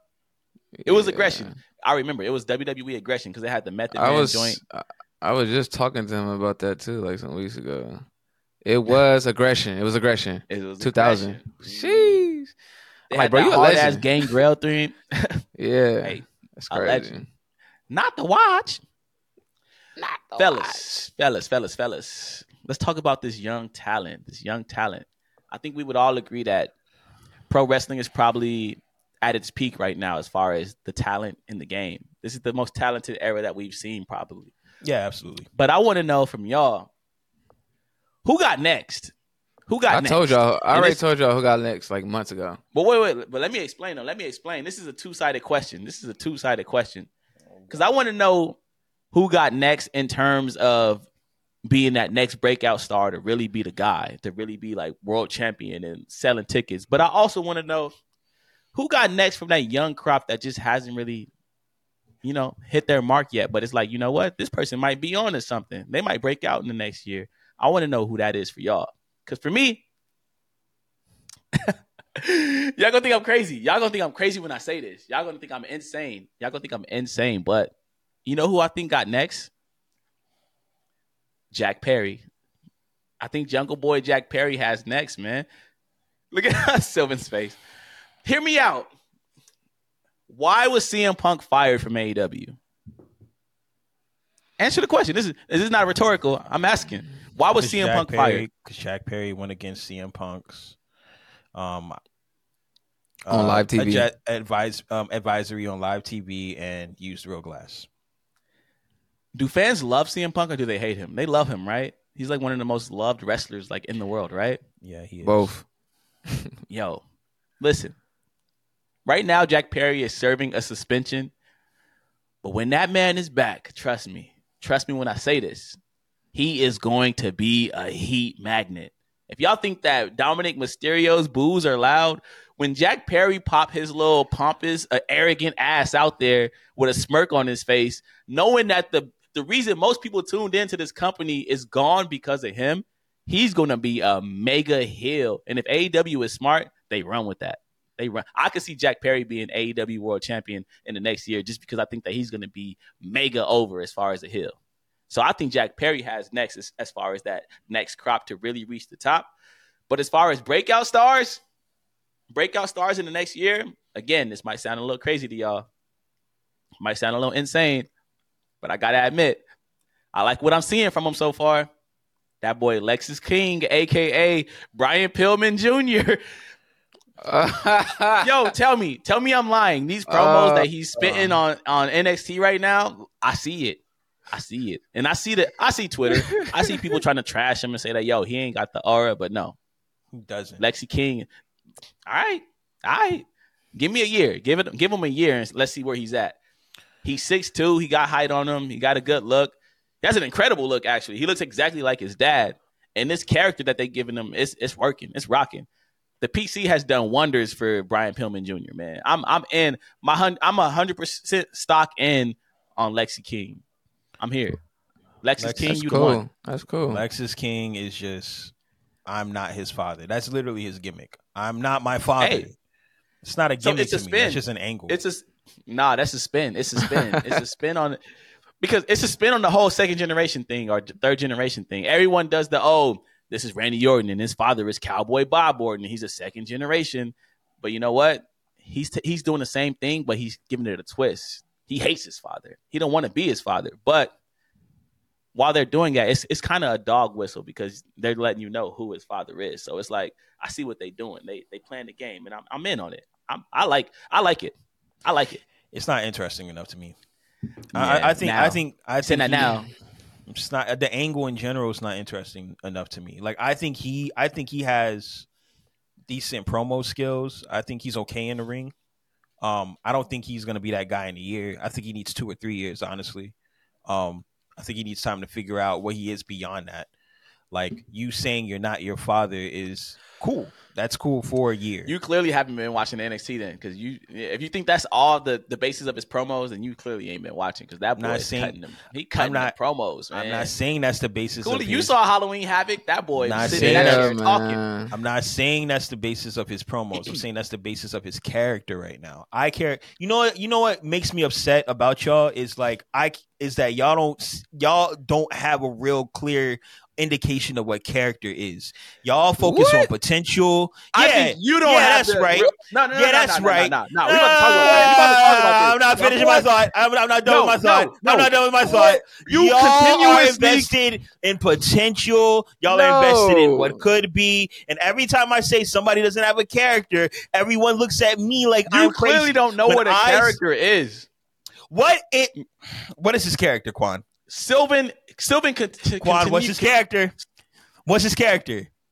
He's Brian Pillman's son, and he hates his Ah, father. That's a character. exactly, exactly. It's not enough. That's it's not character. enough of a character. Okay, It's okay, not okay. enough. Look, my- That's look, all I'm saying. Can I speak? Can I- Absolutely, Sylvan you can continuously confuses character and gimmick. They are not the same. If a guy comes out as the pizza man, that's not a character. That's just him doing a goddamn gimmick. That's not a character. The Undertaker was a gimmick. It's a gimmick. Orange Cassidy's whole lazy hands in the pocket thing, that's a gimmick. Character is traits. Character is the way you speak, the way you compose, the way you carry yourself, the aura you give off when you're around. That's what a character is. It's not just a gimmick. Triple H's character was that he was the cerebral assassin. That wasn't a gimmick. A gimmick would be Kane with a mask and fucking fire. Oh, my bad for cussing, but I was I was fired up. But that's a gimmick. There's a difference between character traits and a gimmick. What is his character? Lexi King doesn't have a gimmick, but he has character. If you if you actually watch Does he his have promos, a character though? yes, watch him. Watch his promos. Watch his entrance. He comes out on a king's throne wearing a crown, and the the the, the, the throne slides across the stage. He's November giving you 3rd. character. He's not giving I'm you a gimmick. this. I know that you I'ma like gimmicks. You said How what? many times? How many? How many times have we seen? All right, how many times have we seen that character before? What he's doing? None. I haven't seen a character like Lexi King. I haven't seen a character like Lexis King. Give me one. A wrestler one who is right not now. his father. Give me a wrestler who is hella arrogant and hates their father. Dom. Oh, you got me. I ain't gonna hold that. Why? Why? I I I sit wait, on but his. wait, wait. I sit on his podcast Wait, and I wait, wait, listen no, to y'all. No, no, no. no, no, no, no, no, No. I sit on his podcast and I listen to y'all try to discredit me and my eye and my thoughts and my vision. And I fully understand what you mean by the difference between a gimmick There and a character. And I'm not confusing the both. In fact, I think a gimmick And can hold you back. But you can have Let's- characteristics and not have a character, i.e., Austin Theory. Great characteristics. But he doesn't have a character. I don't know who Austin Theory is. Nobody in the world could tell you who Austin Theory is. You could say he's brash. You So- could so say what's- you could What's say he's LA Knight's arrogant. character? What's his character? He's, a, He's a the mega star. That's not a character. That's a moniker. That's a nickname. That's not a character. What is he talking about? And and and let's be clear. I don't let's know what just LA Knight is. Let's just be clear. Dominik Mysterio and Lexis King are not the same. Yeah, they both hate their father, but their characters, they're it's not even close to being the same. Dominik Mysterio has a gimmick. He's an ex-con. That's his gimmick. He comes out with a tattoo. He comes out with a bulletproof vest on. Like he is ex-con Dom, Dirty Dom. That's a that's a gimmick. Lexis King is not that. So let's not sit here and pretend like Lexis King is doing his best I'm- Dominik Mysterio impression. I didn't say that. You asked me a question and I answered. You said, "Tell me who has a who has a gimmick or a character that's like this," and I told you who has one that's doing it better. Clearly, I'm look. I'm not discrediting the difference between a gimmick and a character at all. Like I said before, I think a gimmick can hold you back if it's not transferred into a character. There was a gimmick with the Undertaker, right? Undertaker made that gimmick into a character. Now, there's a difference between having characteristics and having a character. A character means I know who you are. Characteristics, everybody has. Anybody can have characteristics. That doesn't mean you have a character. That doesn't mean I know who you are. That doesn't mean I know what you do. That's all I'm saying. So- I'm, so I'm just saying, Megastar is a character. Yes, it is. It absolutely Okay. is. And he's made it into a, a character. He, but he's made, but nobody's claimed it, and he made it into his own character, and he's gotten it over. Okay. And y'all can shit on y'all can, and I'm sorry for cussing. And y'all can dump on LA Knight all y'all want because We love LA Knight. I like That's LA. Knight. Every We time I bring LA up Knight. LA Knight, y'all dump on him because he's old. No, because he's 41 not years dump- old and he's not No, no, 24 no, no, trying to find himself. Once again, I have to defend what's going. Yo, what did Hope say? I got now. I don't care who got next. You bring up these who's got next, and I say I don't care who's got next. You come to me when you figured it out a little bit.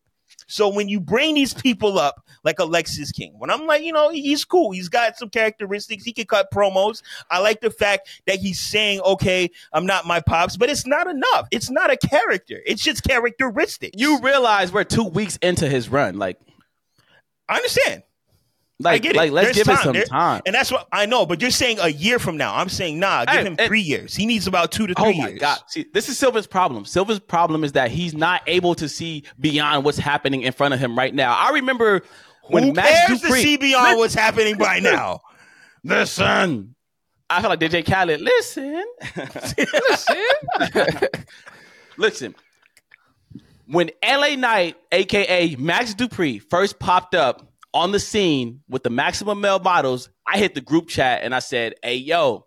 Eli Drake just appeared Don't on lie, Qwan. SmackDown. Don't Y'all don't Qwan. understand. This man got next. He lie. can cut promos. He's the one. And you know Don't what lie. Sylvan said? Don't don't you lie on this. Don't you lie on this Sylvan looked at that Qwan. text and he said, Don't you lie on this. Nah, no, no, no. Who don't is you this? lie, Like Qwan. this is trash. Don't- Sylvan trashed it. Sylvan trashed it. I got the screenshot. Okay, okay, okay. I got All the right. proof. All I got the proof. All I right, here we go. No, Sylvan no, was Qwan. not privy. Qwan, Qwan, you have not- revisionist. You have revisionist. You have revisionist history because before he debuted I on, swear you were telling me about you were telling me about LA Knight, aka Eli Drake. When he was on was. NXT, and I I said, was. I and I said verbatim, I don't care about LA Knight on NXT. We'll see what he looks like when he's on the main roster. Then he came to the main roster, and I hit the group chat. I said, impressed. "Hey yo, You no, no, no!" impressed. I said, "Hey He yo, said, who's this Eli?" I said, "Yo, who is this LA Knight guy? He's cutting Hey, promos. He's kind of crazy." And you were like, "Oh, yo, I've been telling you about him." Well, then I tell you about him when he was in NXT, and I was like, "Oh, you know what? You're right." That was the whole premise. I did not. Cap, I did not cap. go. Bring it up. Hey, Bring we- it up. We, we I need, that. we need remember. the. So look.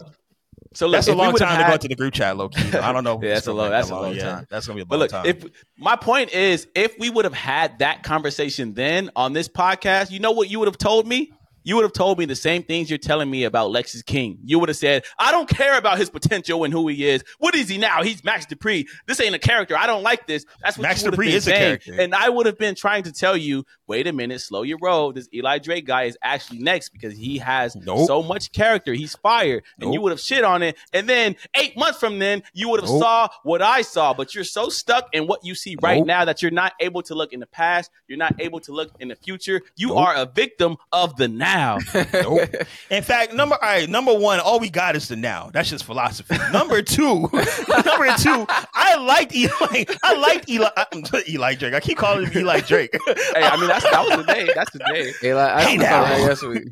Hey Nah, now. uh, nah, I, I liked I liked I liked Max Dupri when he came on as the leader of the Maximum Male Models. I thought he was fire. I thought he was cool.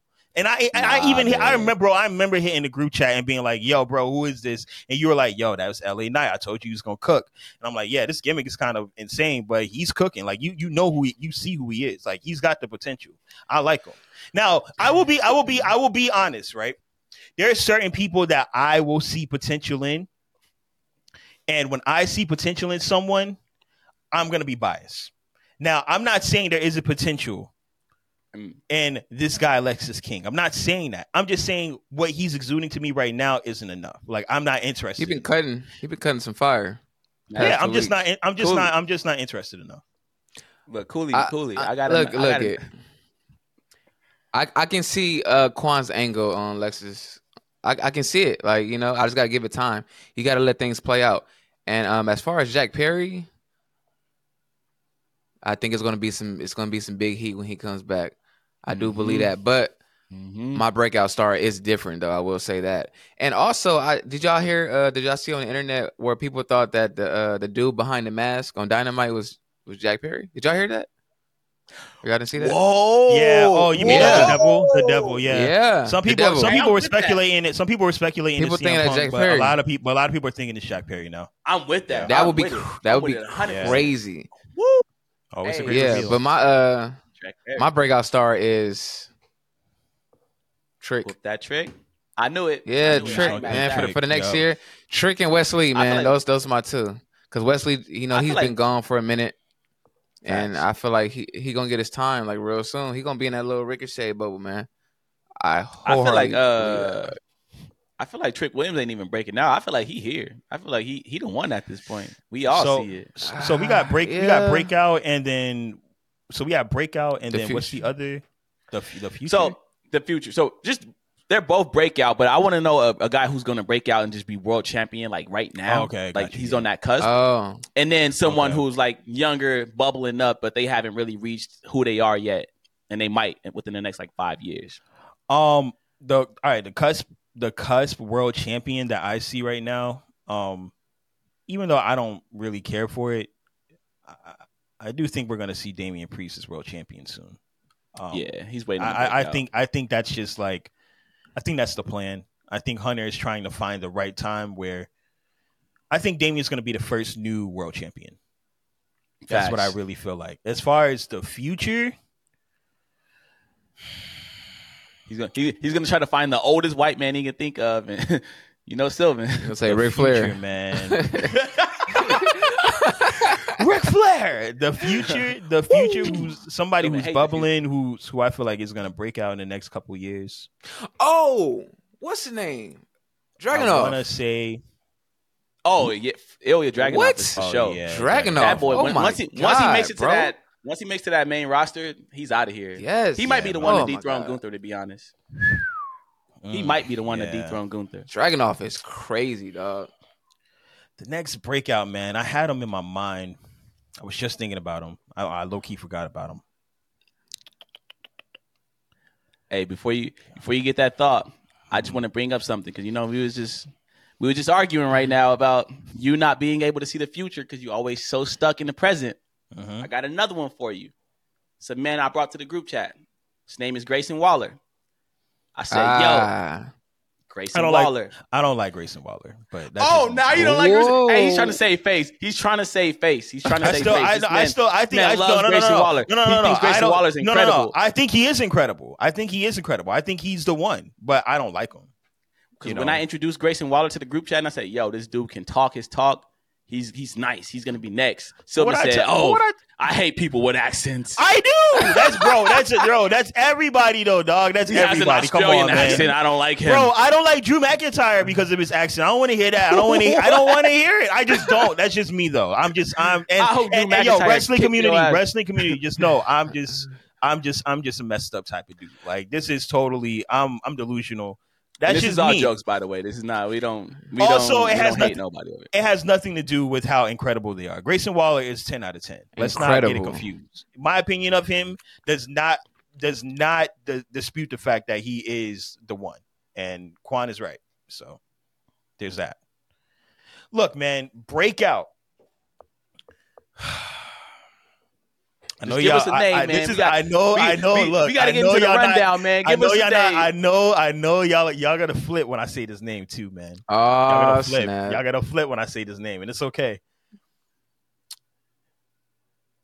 Breakout for me, honestly, it's gonna be Cedric Alexander. All right, so the next I'm- part I'm of the show I'm is my mad- favorite part of the know- show. It's called Cooley's Rundown, man. Nah, look, Yo. when I saw I saw Cedric Alexander last week, man, First and- first live show. first Yeah. live show in a very long Yeah. time, and I see a grit in him. I see a grit in him that he didn't have before. Um, and he, of course, he put on a great match. But Yeah. I think Great I do. I Exactly. feel like man, when it comes down to like singles, when it comes down to young single black stars, um, there's not a lot on the roster, and I think Cedric. If I think if Cedric Alexander is really given a certain chance to establish himself as a single star, I think he could surprise all of us. And I want to also this is this is my apology run because I went off on Cedric Alexander for how he was feeling about pro wrestling when he made that tweet. But we haven't seen Cedric Alexander in a long time be a single star, try to prove himself on the main roster. When we really think about it, he was part of a faction. Um, he was he was doing 205 for a long time. Like he hasn't been on his own, and they kept him around when they could have let him go through a round of releases. And last week he showed me that there might be something there with the right equipment. So Facts. I think in a year or two, if they really push the button on Cedric, he could be a breakout star. I'm That's who was in my I'm with mind. it. I'm not mad at that. I'm not mad at I'm- that. we Shout out all to we all love Cedric Alexander. Facts. The, and the reason, just to let y'all know, the reason we reacted like that is because Sylvan has some not so nice things to say about Cedric Alexander once upon a time. on So the pod. him say that was yeah on the pod. So hearing him say that was just like word. No, it's for Okay. real though. It's because like yo, last week I really I really saw this dude had a grit. He seemed like he had a certain tenacity to him, and he also and he's seemed like up he a had lot too. He's bulked bigger. up a Yeah. lot, had a lot of edge, and he was incredible in the ring. I'm like, oh, you know what? Facts, We don't have a lot of single stars. We don't have a lot of single black wrestling stars right now, and he's young. Yeah, he's still young. So, and I and I had to really go back in my mind and be like, well, when has Cedric really had a chance to have the ball in his court as a single star in the main roster? Yeah, hasn't. Like for real. yeah. I'm once again, I am judging prematurely. So right. I think if he's given a real chance in a year or two, he could be a breakout star. Sylvan's All right, well, first young star. Let's clap it up, man. I know. Finally, finally, That's a I was. I was expecting time. him to say like. I was definitely expecting him to say L.A. Knight, just 'cause, you know, uh, man loves L.A. Knight. But Nah, um, LA look, Knight is man, already the one. He's going for the He's the title. president. So he's He might be the He's fake. Well, we'll we'll get into that. We'll get into that. in Whoa, minute. whoa. He might, he might he might be he might be the one. He might really be the one. Uh, But look, I want to hear from y'all, man. Let us know down below who you think the next breakout stars are in pro wrestling, not just WWE, but wrestling as a whole. I say Jack Perry. I say Lexis King. Cooley says Trick Williams. And um Sylvan says Cedric Alexander, surprisingly. and Damian very, Priest. very surprising answer. Damian Priest. Oh, and Cooley said I- Ilya Dragunov. Ilya Dragunov. He's the one. Dragunov, He's the one. But I want to hear from y'all. Who do y'all think the next breakout stars are in wrestling? Now, it's time to go on this journey through the wrestling world. Cooley, what you got for us on this rundown, my brother? I will say I have a lot of injuries on this rundown, so let's get into oh it. no! man. Let's get into it, man. Bryan Oh no! Danielson. This wasn't a work. This is real life. My guy is going to Mm. have surgery for his broken orbital bone injury, and this is horrible. I feel like Mm. we're at this point in his career where he doesn't need to be suffering any injuries, no surgeries. Like, what are we doing? And he literally just announced, um, you know, he was thinking about retiring uh, within the next year. Mm. And I truly believe he should, man. I don't think he should risk his body anymore because I feel like I feel like he fulfilled everything. I mean, most people think you shaking your head. You don't agree with me, man? Come on, man. What? no, no. Well, Look, I are you are you are you looking at a viewership angle? No, he's or not. what? Mm, I'm not even. I'm looking at a selfish fan who just loves Bryan Danielson so much that I just Yeah, don't want to he- see him step away. Because Yeah, let's just be honest. Let's just be honest. Bryan Danielson is one of the greatest wrestlers of all time. Like in that ring, when the bell rings, facts. nobody's touching him. He's nobody's even lacing his boots. And on top of that, he was able to develop a character throughout his career that actually got over. Like not only did he do it as a face with the whole yes movement, but he turned heel and got over as the vegan champion, the planet's Yeah. champion, and it was incredible. So I It's love my favorite Bryan runs Danielson. ever. Facts. Yeah. It might be his best run, to be honest. Mm-hmm. I don't want to see Bryan Danielson retire, but I do think that it's time for him to step away from AEW. And I say that with all due respect towards AEW, but the the product they put on over there, the quality of wrestling they put on over there, sure it's what Bryan Danielson likes, is what he comes from, but at this point in his career, I feel like that's just too much for him to take. Like he's he's already had to retire once due to concussion problems. I don't I don't want to see him getting hurt again. So I do think that it's time for him to step away from that type of wrestling, step away from the whole IWGP thing that he wants to do, the G1 climb, whatever, like step away from all that, maybe come back home to WWE, have one last run, a very safe run, change your in-ring style to, you know, do something more like a William Regal, where it's more mat based, more no more missile drop kicks, no more flying headbutts, none of that. Stay away from all that. Wrestle a safe style in AEW. Maybe get inducted into the WWE Hall of Fame and then retire. But don't just retire right now. It it it, it feels too incomplete. I don't want to see him go out on an injury in AEW. I want to see him inducted Man. into that WWE Hall of Fame. Wrap it up, pal. It's been a great career. um, you've had more success. You have the, you have a wrestling career that everybody and whoever wanted to be a wrestler would dream of having. But it's time, bro. Facts. breaking your orbital bone, man. Come on, dog. And you already have been forecasted personally to retire. Retire on your own terms. Have your last match at AEW. Have your last match at a bingo hall, like you said you wanted to with whoever, and call it a day, man. Like, what more do you need to real realistically give to us? I don't need another run from you in WWE. If you want that, then that would be incredible. I would love to see you go out on a high note in front of millions of people at I mean thousands of people at uh WrestleMania or whatever you want to do. One safe run, putting over the uh, other talent, but Facts. ultimately, man, like you're a legend and you started in the indies and you've had a, an incredible tenure in WWE and an incredible tenure in AEW despite not winning the championship. But retire retire, man. Like come back, have your last match, and then, you know, wrestle in a bingo hall, like you said, and just bow out gracefully, man. Like Yeah, man. you had like I'm trying to see you alive. I don't want to see anything crazy happen to you. Honestly, if you don't ever get in the ring again, it's okay. Like you've done so much for us, bro. Like thank you for everything, man. But I, I want to see my wrestlers safe. You know, he deserves better though, man. A Hall of I Fame. mean- Yes, induction. but- he is a Come Hall on, of man. Fame, bro. Like what has what has what has he not done, bro? Like what He's has done he not contributed? This is this is like, bro. Just go out, go out on your own terms. You can, bro. You can go out on AEW and just say, "I'm But- done." So the the thing is, you're saying to go out on his own terms, but this wouldn't be going out on your own terms. This is you getting a broken orbital bone and saying, "Yo, you know what? I've had enough." That's not your own Yeah. terms. You're being forced into retirement. I mean, that look. Sometimes life forces you to do things that you don't want to do. At the end of the day, you have the decision to make, man. I don't want to see wrestlers die in the ring. You know what I Heck mean? Like no. you get you get to a point at, in your career where it's not necessary, and I can see if you just haven't had the career that you wanted.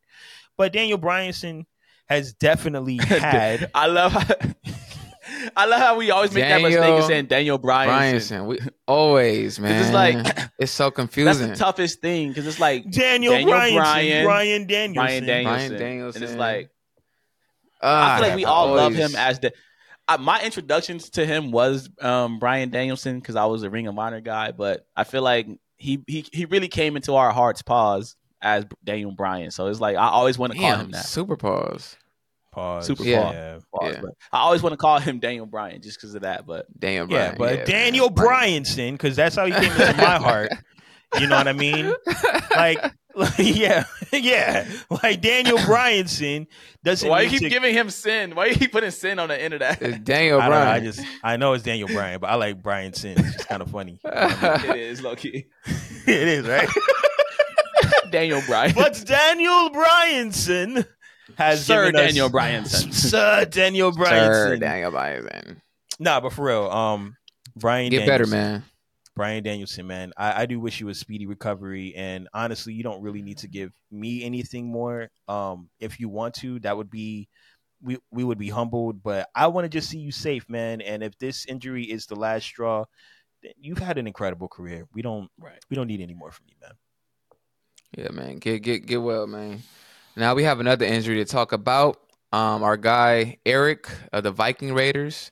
He just underwent Mm. God. surgery on his six on his C six C seven. I believe that's like the the disc on the bottom yeah, neck. back of the dog. neck. Yeah, It's tough. So he just underwent that surgery, and currently they're pushing Ivar as a single star. You guys want to see that? Me personally, I don't care. I'm not even going. I'm not even to hold y'all. I'm not even to try to pretend like you know. I I'm not. I'm not really tuned in like that, but I'll see how it goes. You know, but I never really was tapped in with the Viking guys. You know, So so. I'm sorry, y'all. All right, look, I'm gonna keep it a buck with y'all. I'm gonna keep it a a, a Millie Rock.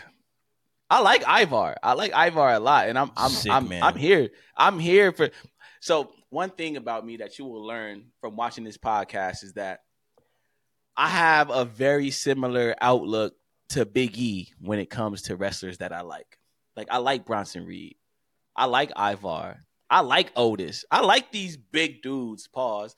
It's just it gives me something different because like everybody on the roster can't look like AJ Styles or Austin Theory. Like we need a variety, taller people, shorter people, larger people, skinny people. Like we need that variety. So I've always had a, an affinity for like the large people. So like seeing Ivar out there having bangers with Kofi Kingston, seeing that his character is very different from everything else on that roster. Granted, it is a little kind of silly, hokey. But at the end of the day, you know, Sylvan's always crying about character and gimmick. At least he got one.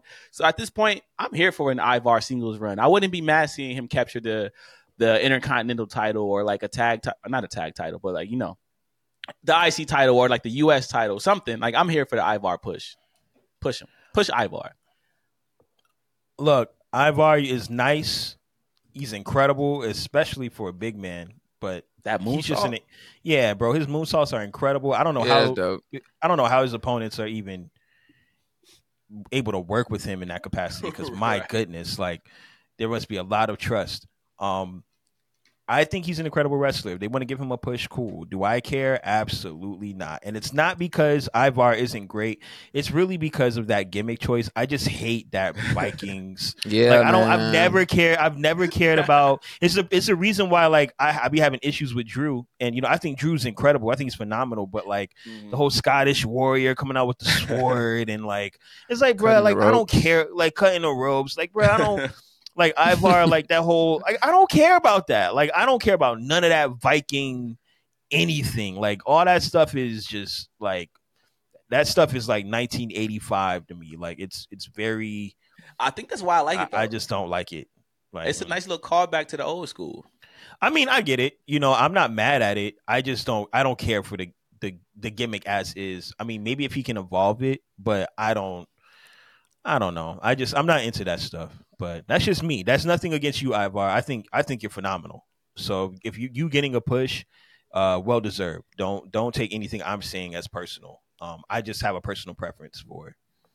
Uh, Apparently, he's yeah, well liked too, like backstage. That's and uh, I mean, yeah, I'm, apparently, I'm, I'm apparently he's like really like they really love him backstage. Like he's a nice guy or something. So Yeah, man. Get better soon, though, man. You know, C six or C seven though is just nothing Yeah, to play That's with. To insane. Yeah, Yeah, shout out to I don't. I don't. Shout, shout to you, Eric, man. I hope you get a speedy recovery. Get well, get well. Now, the merch numbers is out, boy, and I tell of you, Of course it is. Of course it is, Cooley. I Give me tell the you. numbers. Give me Hey, the numbers. Listen, L.A. me Knight again is the highest selling shirt in the company. I'm talking about in front of Roman Reigns, our tribal chief, John Cena, the greatest of all time, and Cody Rhodes. Whoa. Yo, Bianca Belair. is LA Knight is LA Knight the face of WWE? Don't ask me no question 'Cause- like that, Cooley. Hey man, hey, listen. Ah, I don't know. He is. Ah, he- He he- is. He he's over, man. Keep it a bean. Let's He's just it a bean. over. At Oh, some point, God.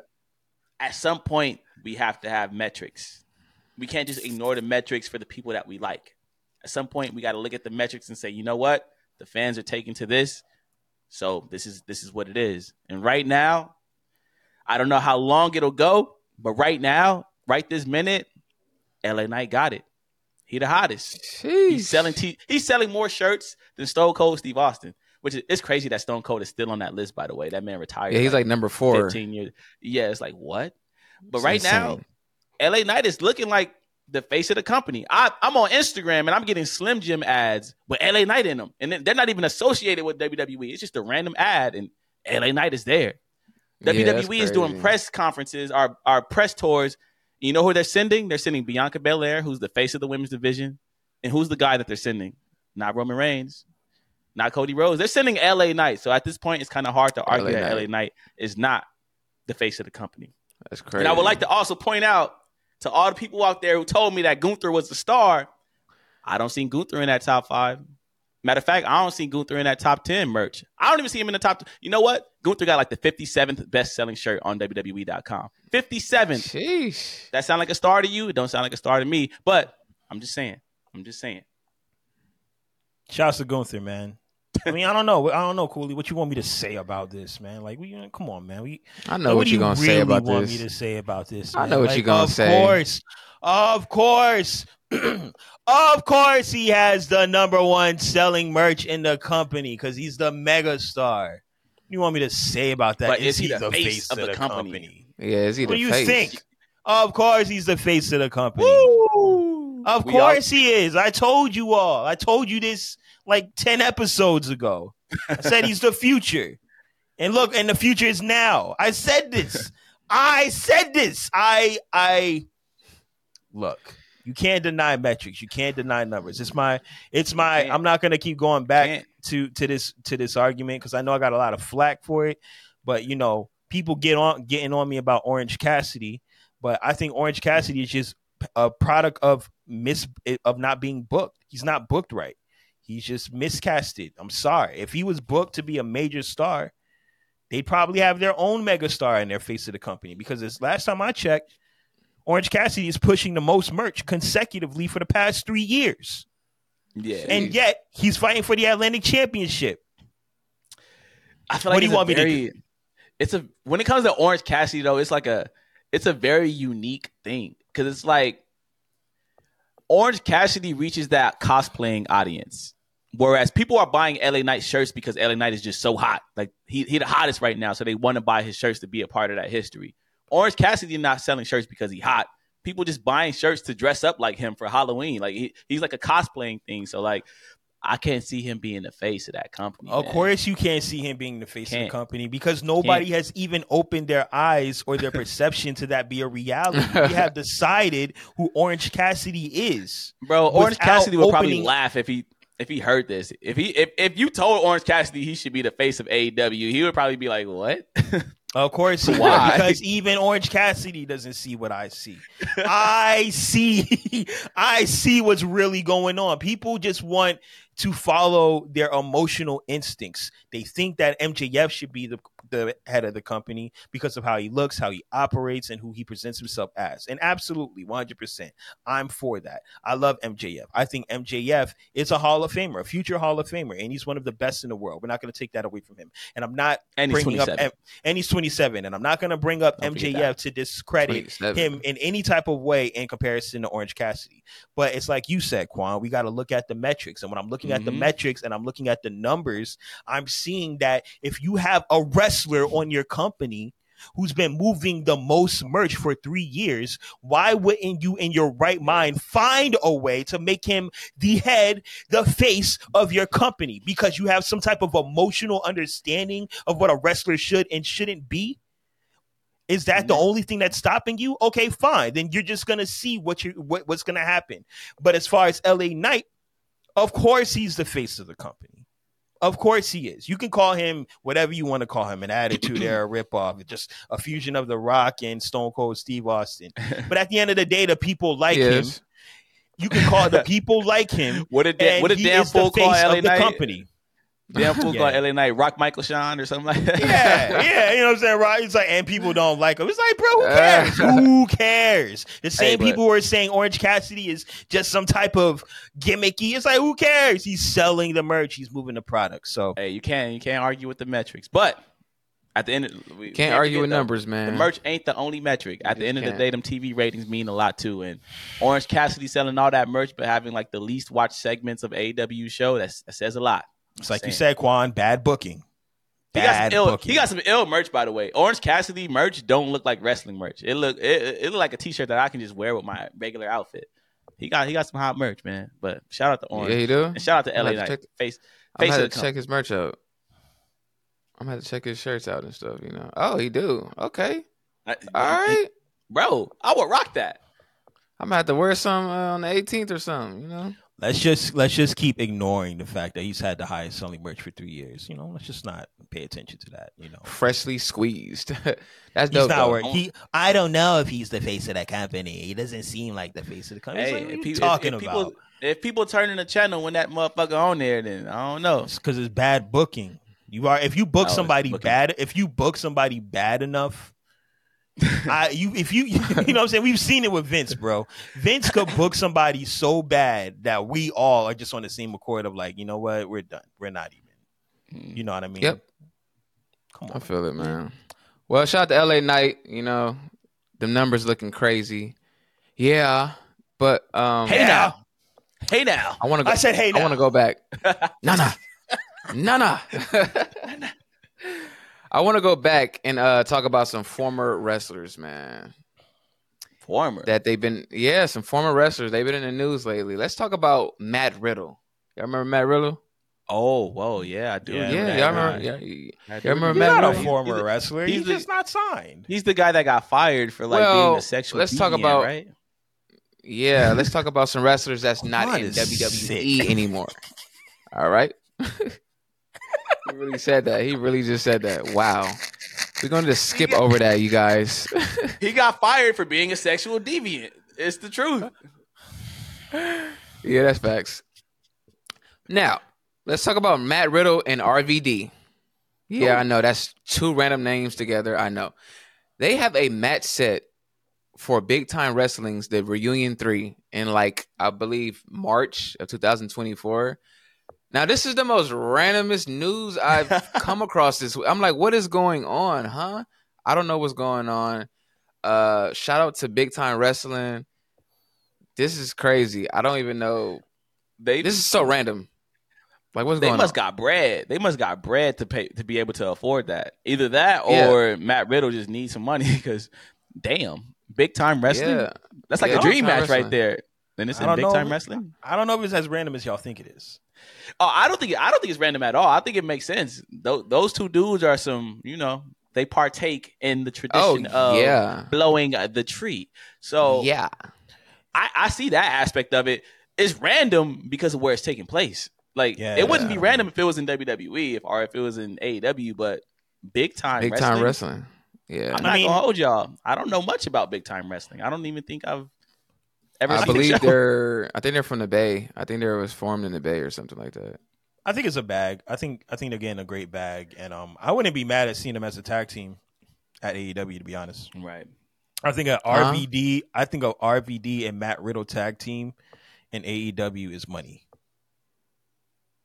I'm not mad at that. I Mm, mean, I think if, if it can't be in WWE, then might as well. Yeah, I think it's money. Actually, no, no, no, no, no, no, no, no. Tony Khan, man, Tony Khan, do not sign Matt Riddle. I'm sorry, I love Matt Riddle, but if he couldn't, if he couldn't get his act together in WWE with those handcuffs on him, just imagine what he gonna do with a leader like you who clearly can't lead. Like, come on, Matt Riddle. wow, that is truth, like- crazy. Yeah, Y'all remember when when Jeff Hardy went to Impact drunk and had a match with Sting, and they had to throw the match out because he physically couldn't compete.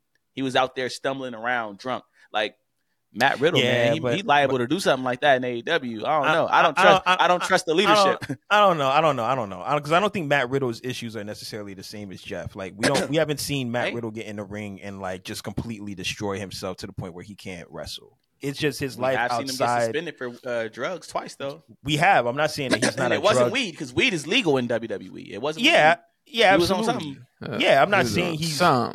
I, I absolutely. I'm not saying that he's not partaking in you know the prereq the the the prerequisites of uh dr- hard drugs. You know what I mean? The the the the the the weed and maybe a little bit of the Hey. booger sugar. You know, but that's just not me. Yeah. You know what I'm saying? He I don't buying know. packs from Freaky You know what I Zeke, mean? man. The little the little prerequisites before he gets to the the terrible stuff. You He know. said freaky Zeke. he buying But- packs from Freaky Zeke and getting it in. oh, but it's not. But he ain't Jeff Hardy, man. He ain't showing up to matches and not performing. Yeah. So Yeah, that's wild. yeah. Now, speak, speaking of signings, Ric Flair. Yeah, I said it.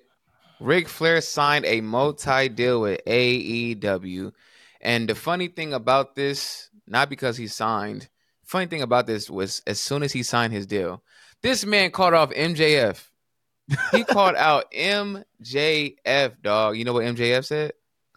I wouldn't mind doing a promo with Ric Flair. That would be dope. no, So we might get it, brothers. We might get look, it. I look, I We reached might out to get Ric it. Flair to be on the pod. So congratulations, Ric Flair. Um, I hope that you have a great time when in AEW.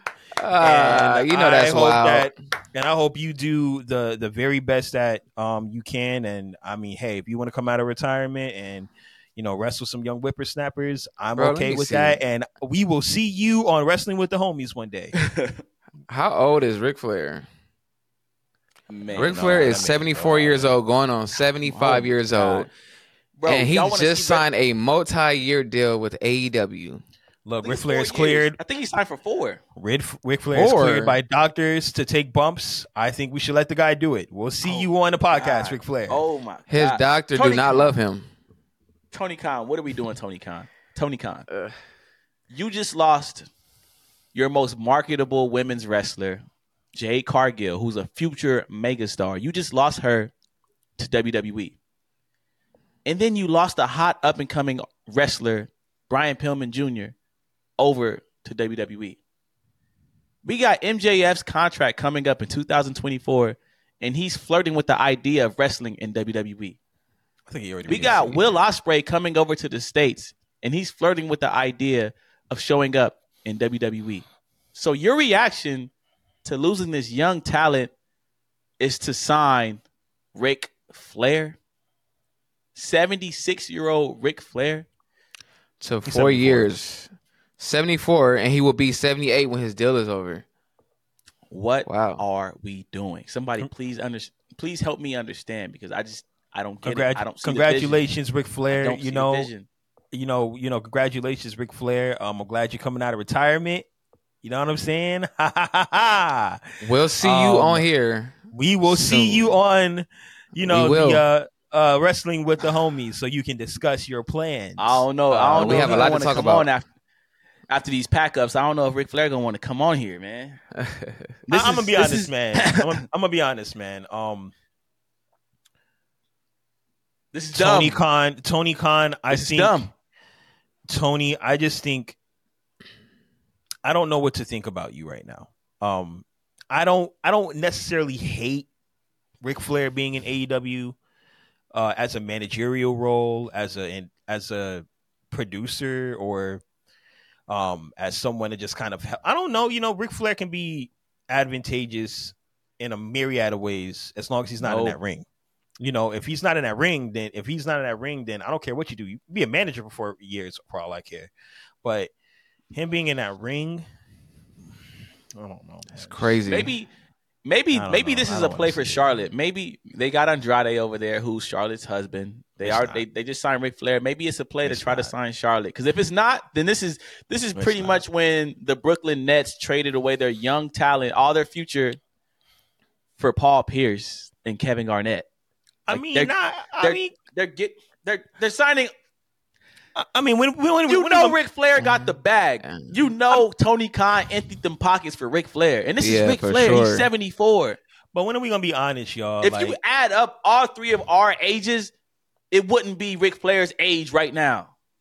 But when are we gonna What be we honest, doing? man? Like AEW, and I said, and I said this before. I said this on two. po- You know, for someone who gets a lot of flack for not being able to see the future, I say a lot of things that come into fruition. I said this two podcasts ago. I said The, the only future you see is like two weeks from now. You don't- you don't look down the line. You look you look two weeks ahead, man. Ah, whatever. I said Nah, a lot of stuff that I say, you guys start iterating to me later in, in later podcasts. And I said two podcasts ago, AEW is not going to be able to hold on to a lot of their younger talent. They're not just because the other side is really attractive right now. They're not going to be Hey, able to hold We on all knew that though. to the MJFs and a few other guys who really, really want to see that brass that brass ring. It's not like you know guys who've been over at AEW, I mean WWE and have done their tenure and have seen what it's like and actually want to come over to AEW and do something different. So I, I this makes perfect sense to me. It makes sense that we're seeing Ric Flair do a four year deal with AEW, who's done it all. It makes sense that you got to pull out a Paul White to do oh whatever my he's gonna God. do and with his shaky knees like it just i just don't understand how all that weight is being This supported TNA. on those yo, yo, on those knees, bro. Those knees Yo. look like they are going to crumble, bro. Like, I what is happening? But new talent, like new talent that's in the Hey. company, is not going to stick around, bro. They're gonna want to see what it's like to be on that main stage. MJF wants to be a superstar, bro. You can't contain him, and and why would he stay around after this championship reign? What else is there for him to realistically do in that company? Wrestle. Ric Flair. Hey, speaking of Paul, Big Show, Big Show just returned to the ring on Dynamite, y'all. What is going on? Oh. I don't want to ever see another Big Show run again in my life. I'm saying that right now on this pod. Yo. I don't ever want to see another run. I don't know what is going on. Why is he back in his wrestling attire? Stay backstage. I He's don't want to wrestling see on- it again. He's wrestling the show that we're going. We're because we're going to full gear. Oh. November 18th. He's wrestling. Big Show is wrestling. Hey, I'm selling my ticket, y'all. So uh, whoever's listening to this pod, there's a ticket for full gear for sale. You will sit next to Qwan and Sylvan of Wrestling with the Podcast. I mean, Wrestling with the Homies podcast. What is going on, y'all? I don't want to see this, man. I His just said it the prior topic. I just said it the last topic, and I'm gonna say it again. Tony Khan, look me in my eyes, Tony Khan. You just lost your most marketable women's wrestler over to WWE. You just lost a hot and up and coming young wrestler, Brian Pillman, over to WWE. You might lose MJF next year over to WWE. And your response is bringing back Ric Flair and Big Show. What are we doing? This is TNA all over again. This is TNA losing AJ Styles and responding by bringing in Hulk Hogan and Sting. What are we doing? I'm telling you what they're doing, man. All they can do. Tony Khan is look, Tony Khan can't keep new wrestlers who haven't experienced WWE right now because WWE is not a horror story like it was 4 years ago. So you know what you do? You go sign young talent and and and and prime them up for that spot. Go get a young guy to take MJF's spot when he's gone. Go get a young guy to take whoever's spot winner. don't go sign 70 year olds. Like, come on, man. What are we doing? But that's that's the thing though. It's like I firmly believe I firmly believe he's not going to be able to keep any young talent for too long because a lot of talent right now that's younger that hasn't experienced WWE wants to go over there. They do. A lot of these guys want to see what it's like on the other side of the pond because it's popping right now. It's hot and it's hot on a very major level. And a lot of people and a lot of people respect Triple H. So I do see why Tony is in this bond where he is in this bind where he's signing all this old talent because quite frankly Especially these with, are the uh, only guys that really want Like, to be especially over with there. Vince McMahon. And when you were seeing the drawing picture, power like, I of a guess Paul White sense. or Ric Flair or whatnot, it's like, well, This is this is this makes sense. This could put some butts in seats, and these are guys who actually really want to be here and probably want to be here on a longer term basis.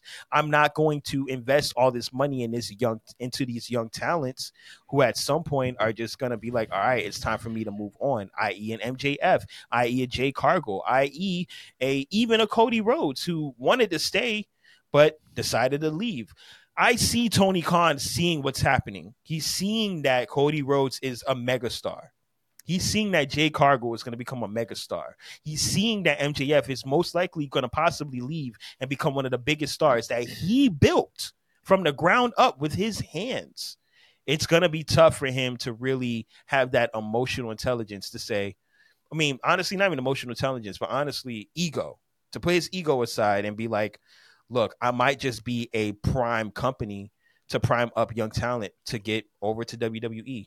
Instead, he signs the talent that has already been washed, i.e., Adam Copeland. Because he wants to be there, i.e. Daniel Bryanson. Because he wants to be there, i.e. John Because he wants if to y'all be call him Dan Bryanson one more time, man, put some respect on Daniel Danielson's. Bryanson. Daniel Bryanson. Put some respect on my Daniel. man's name, man. I'm just saying, bro. Like, look, at the end of the day, Tony is scared, man. He's scared because he's in a vulnerable position, and it's tough. I understand. I mean, Vince I'm was in the same place. I'm gonna let y'all know now. As soon as I hear Big Show's thing, I am going to get popcorn. I don't even like oh, popcorn. Oh, facts, facts. I don't even like popcorn, but I'm going to go get some popcorn. hey, if I hear well, I might just go to the car. Uh, I might just be out of there. I think he's gonna This get booed. insane. Man. I think people are gonna I'm legitimately boo him. I am. Listen, Big Show is a legend. I love him, but I am booing, and it's not toward. It, it's not anything towards him, but it's just the situation that we in. Like we should not be watching Big Show in a match on pay per view. Bro, where do you think Adam Cole is gonna go once his contract is up? Yeah. Like, I, bro, Adam I'm Cole telling you, bro, I'm Yo. telling you, he sees this.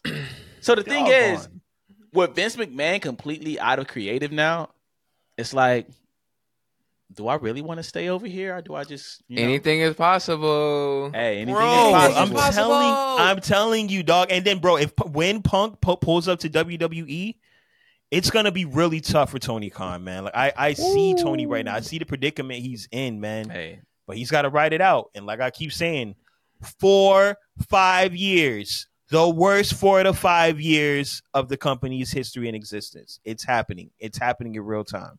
Yikes! Yikes! We haven't even seen the worst. Watch when MJF leaves. Watch when Adam Copeland gets injured. Watch when Christian retires. Bro, I'm telling you, bro, these are things that can happen, man. Like we're not dealing with young prime stars. We're dealing with aged people. Like you're, this is very short-sighted, dog. Big Big Show looks like Big Show, man. Big Show looks like a house with three sticks as a foundation.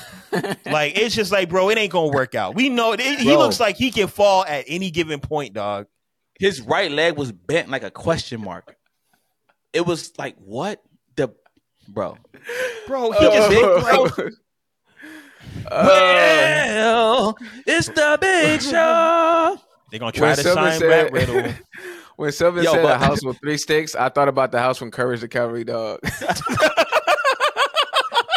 Yo. Yo, funny side note, man. Dog, funny side note. It's bad. when. I was a kid, bro, when I was a kid, I I I genuinely in my uh. heart thought that Big Show was singing his own theme song. Like when I would hear that, Bro. I thought so too. I thought that was him, bro. same, same. I thought so too. Man, That's all I got for the rundown, y'all. Though, man. To end it off with Big Show, that's all I got, man. all right, my brother. Well, look, we appreciate you for giving us that rundown. Now Mhm.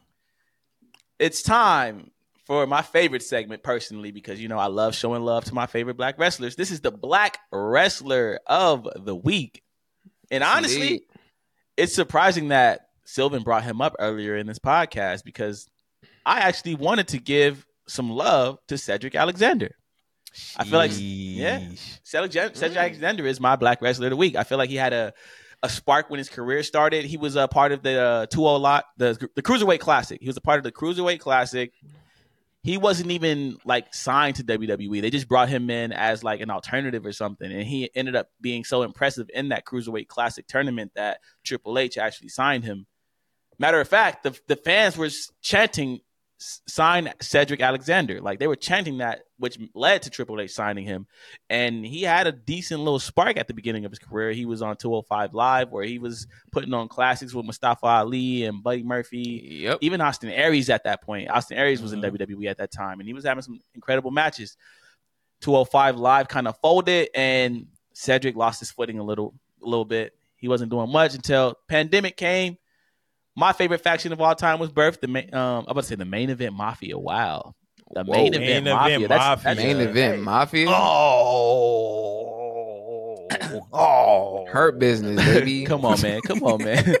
Booker T is a legend for that. Oh, Booker T gonna. Booker T's gonna hit him. Oh. Oh, But my favorite man. faction, one of my favorite factions of all time, the Hurt Business was born. Cedric Alexander was obviously a part of that. He ended up winning the tag team championships with Ced, uh, with Cedric with Shelton Benjamin, and you know I loved it. I loved everything about it. That went away. We haven't really seen Cedric on our TVs much since then. I'm I'm loving the fact that Triple H seems to be trying to incorporate Cedric Alexander back into the product now that Vince McMahon is completely out of creative. So hopefully that leads somewhere because I want to see more Cedric Alexander on my TV. I feel like he deserves it for holding down the pandemic era, being being one of the f- few people that were coming to work during that pandemic era and actually putting on the show. You deserve some type of applause for that. So Cedric Alexander, you are my black wrestler of the week. You are my nomination. Let's hear from you, Sylvan. Who you got? What's crazy Who you enough, I was gonna inter- I was gonna interrupt you, but my it was literally the same. It was literally Cedric Wow. Alexander. That was my Oh Black Wrestler of the Ring. Oh, wow! Yeah, and I, wa- I Wow. bro, I've been on my apology tour all pod, but I really wanted to apologize to to Cedric Alexander as well, but I wanted to save it until this segment because I realized that my assessment was short sighted, and I was really emotional about him alluding to missing pro wrestling because I thought that man, this I feel like this guy hasn't really been trying hard enough in terms of being able to get over with the crowd. But when I really think about his career and his trajectory, him being a single star has only really existed in 205 Live. This guy has not Yeah. been given a shot to show that he is a main event player and a prominent figure on the main roster by himself. And when I saw him last week, it was like, man, I see something. Like I see an edge. I see this guy's bulked up and he was incredible in the ring. And I think given the right opportunity and the right gimmick, this guy could really get can really go the distance, man. And he doesn't get enough love. And he got a lot of slack from me. Um, so it was literally the same Qwan. So I mean, honestly, we can definitely give this to Cedric Alexander, man. And honestly, I think he's Shout out the to only Cedric single, Alexander. I think he's the only male single black uh, wrestler on the main roster right now that's active. When we think Yeah, about it, we don't yes. like we don't see Yes. Omos. Uh, you know, we we got Yeah. the, We don't see we got- Apollo Crews. We don't see Apollo Crews. We don't see Odyssey Jones. Yeah, I I don't mean, even we think got- he made his debut. He got he got drafted and then he never debuted. That's I mean, we got um, I mean, we got Ricochet. You know, shots to Ricochet. You yeah, know, but he like you know, Yeah. you know, he Yeah. you know, what I'm he saying like Mm, one know, drop rule. He black. He black. Black I mean, is he's black. still but black. Still black is black. but you know what I mean? yeah. We still want that. We want that dark skin representation on TV too, man. We can't just Yeah, have Joe a Joe Budden looking dude out there, you know, doing Yeah, backflips. you know Yeah. I'm saying. Shout out to Ricochet Like, though. Shout out to Ricochet. Yeah, shout out to Ricochet. likes. He's still actually, black. I think he follows us, or he like he liked our post or something. So like, shout out to Ricochet. Yeah. Yeah, Ricochet, Ricochet, Ricochet. black. You know what I'm saying? Ricochet black. You know what I mean? But you know, for our dark skinned brothers, you know, it's good to Yeah, see need- like he's the only one. there, man. Yeah, man. So I would like to see more. I would like to see him have something, man. Um, especially Facts. Hunter. Now that you're putting on these big, I mean, I, now that you're giving light to the workers, like, give some more light to the kid, man. Facts. Yeah, shout out Yeah. to uh, Cedric Alexander. He is definitely our black wrestler of the week. Um, I just want to shout him out for you know just never giving up and you know staying on track. Um, still keeping his head high even when it was uh the times were low. Yeah, Um, and just waiting it out. And now he getting his shot. And I just really hope that you know he progress and he succeed. let's get it. Facts. Yeah. Facts. Shout out to Cedric Alexander, man. Call him Alexander. Come on the the podcast, Great. Cedric. Come come on the podcast, Prime Alexander. We we love you over here, man. We would love to talk to you. We need to give him an Alexander the Great uh, gimmick, man. Alexander fire. the Great. That'd be kind hey, of fire, dog. hey, bring in his girl. Bring in Big Swole and let them just Big you know, Swole. Saying, Big bro, Swollen. bring Big Swollen and just make her make her like the the sphere. Like he just go around conquering lands, conquering wrestlers. Facts. This- Yo, it's been like two telling you. years, huh? It's been like two years since Big Swole got dropped. Dang. Hey man. He didn't man, deserve that, man. He didn't deserve that. yeah man, and the way Tony the way Tony did that, man, that wasn't that wasn't very nice of you, Tony. It wasn't professional at all. It wasn't professional this man at went all. This man, this man went on Twitter and said, "We didn't drop her because she's black. It was because she wasn't good enough." Like that was so Like, unneeded. Damn. Like, come on, bro. That Yeah, was man. unnecessary. Yeah, bro. Shout out to Big Swole and shout out to Cedric Alexander. Facts. Now, fellas, it's time. It's time to burn bridges. it's time for Ain't nobody You know, on the podcast, man. the infamous segment, the Pack 'em Up Awards, where we hand out Pack 'em Up Awards, the most infamous moment. I can't even talk. I still got that um that young nineteen in me. The most infamous moments in wrestling that week, and you know this week, I'm sorry. I know Sylvan reached out to him. He your man's. He he's the nature boy. He's a he's legend. But mans, but you know, I gotta pack up Ric Flair. I have to pack up the nature boy, Ric Flair. Ah, I come have to on. do it. I have to do it because Ric Flair, we love you. We love you so much. We love you dearly. You are a legend. But Ric Flair, you are 74 years old. You look like you 84 years old. We do not want to watch you have a match with MJF. We don't. We don't want to see that. And the main reason I don't want to see that is because I I I, I fear for your health. I know you survived a plane crash. You survived heart attacks. You you survived it all. You're like you're like a cat. You got nine lives. You just don't die. But Ric Flair, wrestling at 74 years old, you might die in that ring, Ric Flair. I don't want to see that. I don't want to see Ric Flair getting carted off because he had a heart attack mid match with MJ. Like Ric Flair, no. This is the time when you go sit home, sit at home, do a podcast. Come on our podcast, actually, but but don't don't step foot in that wrestling ring again, man. That's my life. I don't want to see. No, no. Terry Funk was the original. We saw Terry Funk wrestle until he was 98 years old. We don't want to see that with Ric Flair, man. We don't want to see that. Ric Flair, I'm sorry. I love you to death. You are the nature boy. You're the limousine riding, jet flying son of a gun, but I got to pack you up this week. Yeah, you getting And I'm not pack, trying to bro. ride Space Mountain.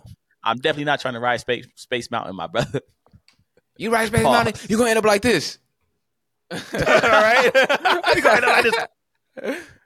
That man Ric Flair said that he smashed Halle Berry. Y'all remember that? Yes. Whoa. I, don't I wouldn't be surprised. Yeah, I mean, you know, What? he was Bro, he was Ric Halle Flair, Berry ain't bro. touched Ric Flair. Come on, man. He was Ric Flair. Hey. man. Uh, he was Ric Flair, man. I mean, come on. Ric on, Flair man. capping. And Halle Berry grew up watching. Ric Nah, Flair. Hulk Hogan cat, but I don't know, man. You never know. Damn, Ric Flair, Ric Flair took down one of our black legends. That's crazy. Yeah.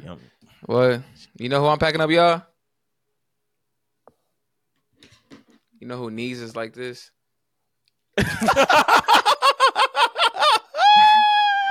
I'm packing up Big Show. I'm packing up Big Show. Uh, Because when I first heard those that news, I'm like, no, I don't want to see this. Like, what? Yeah, it's the Big Show. It's like, oh, Big Show, you're Great. seven foot. Get ready for something. You're seven foot. You're coming back. You're in your fifties. You're putting all that weight, that pressure on those very fragile knees of yours nowadays. Stop. We don't want to see no leg snaps, no injuries. We don't want to see no Paul George's, no Mm-mm. Shaun Livingston happen. I don't want to see none of that stuff on my yeah, TV. None of that. I do Sid not. Like, y'all remember bro, that? Yeah. I don't Remember wanna Sid remember that. Vicious? Sid he dived from Vicious. top rope That. and his, his legs snapped. Yeah. Yeah, I don't want to remember that, man. That's Like Big Show, what what are you doing, Paul? Like just keep it backstage, man. Like I would have declined that, but you get in this pack, brother. You get in this pack. you know, I'm packing up. Tony Hey. Khan? Tony Khan, Hey, baby. look, wait, wait, wait. Before you go on your before you go on your Tony rant, it makes sense. I packed up Ric Flair for returning. You packed up Big Show for returning, and they go. They both got one thing in common. Tony Khan. Khan. Tony, listen to me. I talk to you the most out of everybody on this podcast. Listen to what I'm telling you. Stop going for the short answers. Stop going for the immediate relief. It is not going to work out for you the way you think it is. This is very short sighted booking.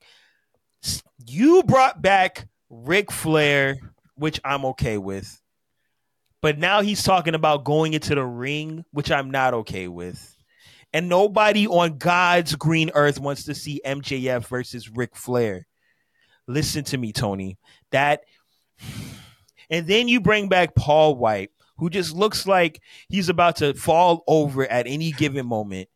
The man looks like the man looks like a giant M&M dog with like just two two squiggly legs and a big round body dog. Like, yo, he looks like yo, Paul White, man. Oh man. Paul White looks like a literal popsicle, my dogs. Like for real. Like you are short sighted in the way you are approaching things. And I know things are rough right now.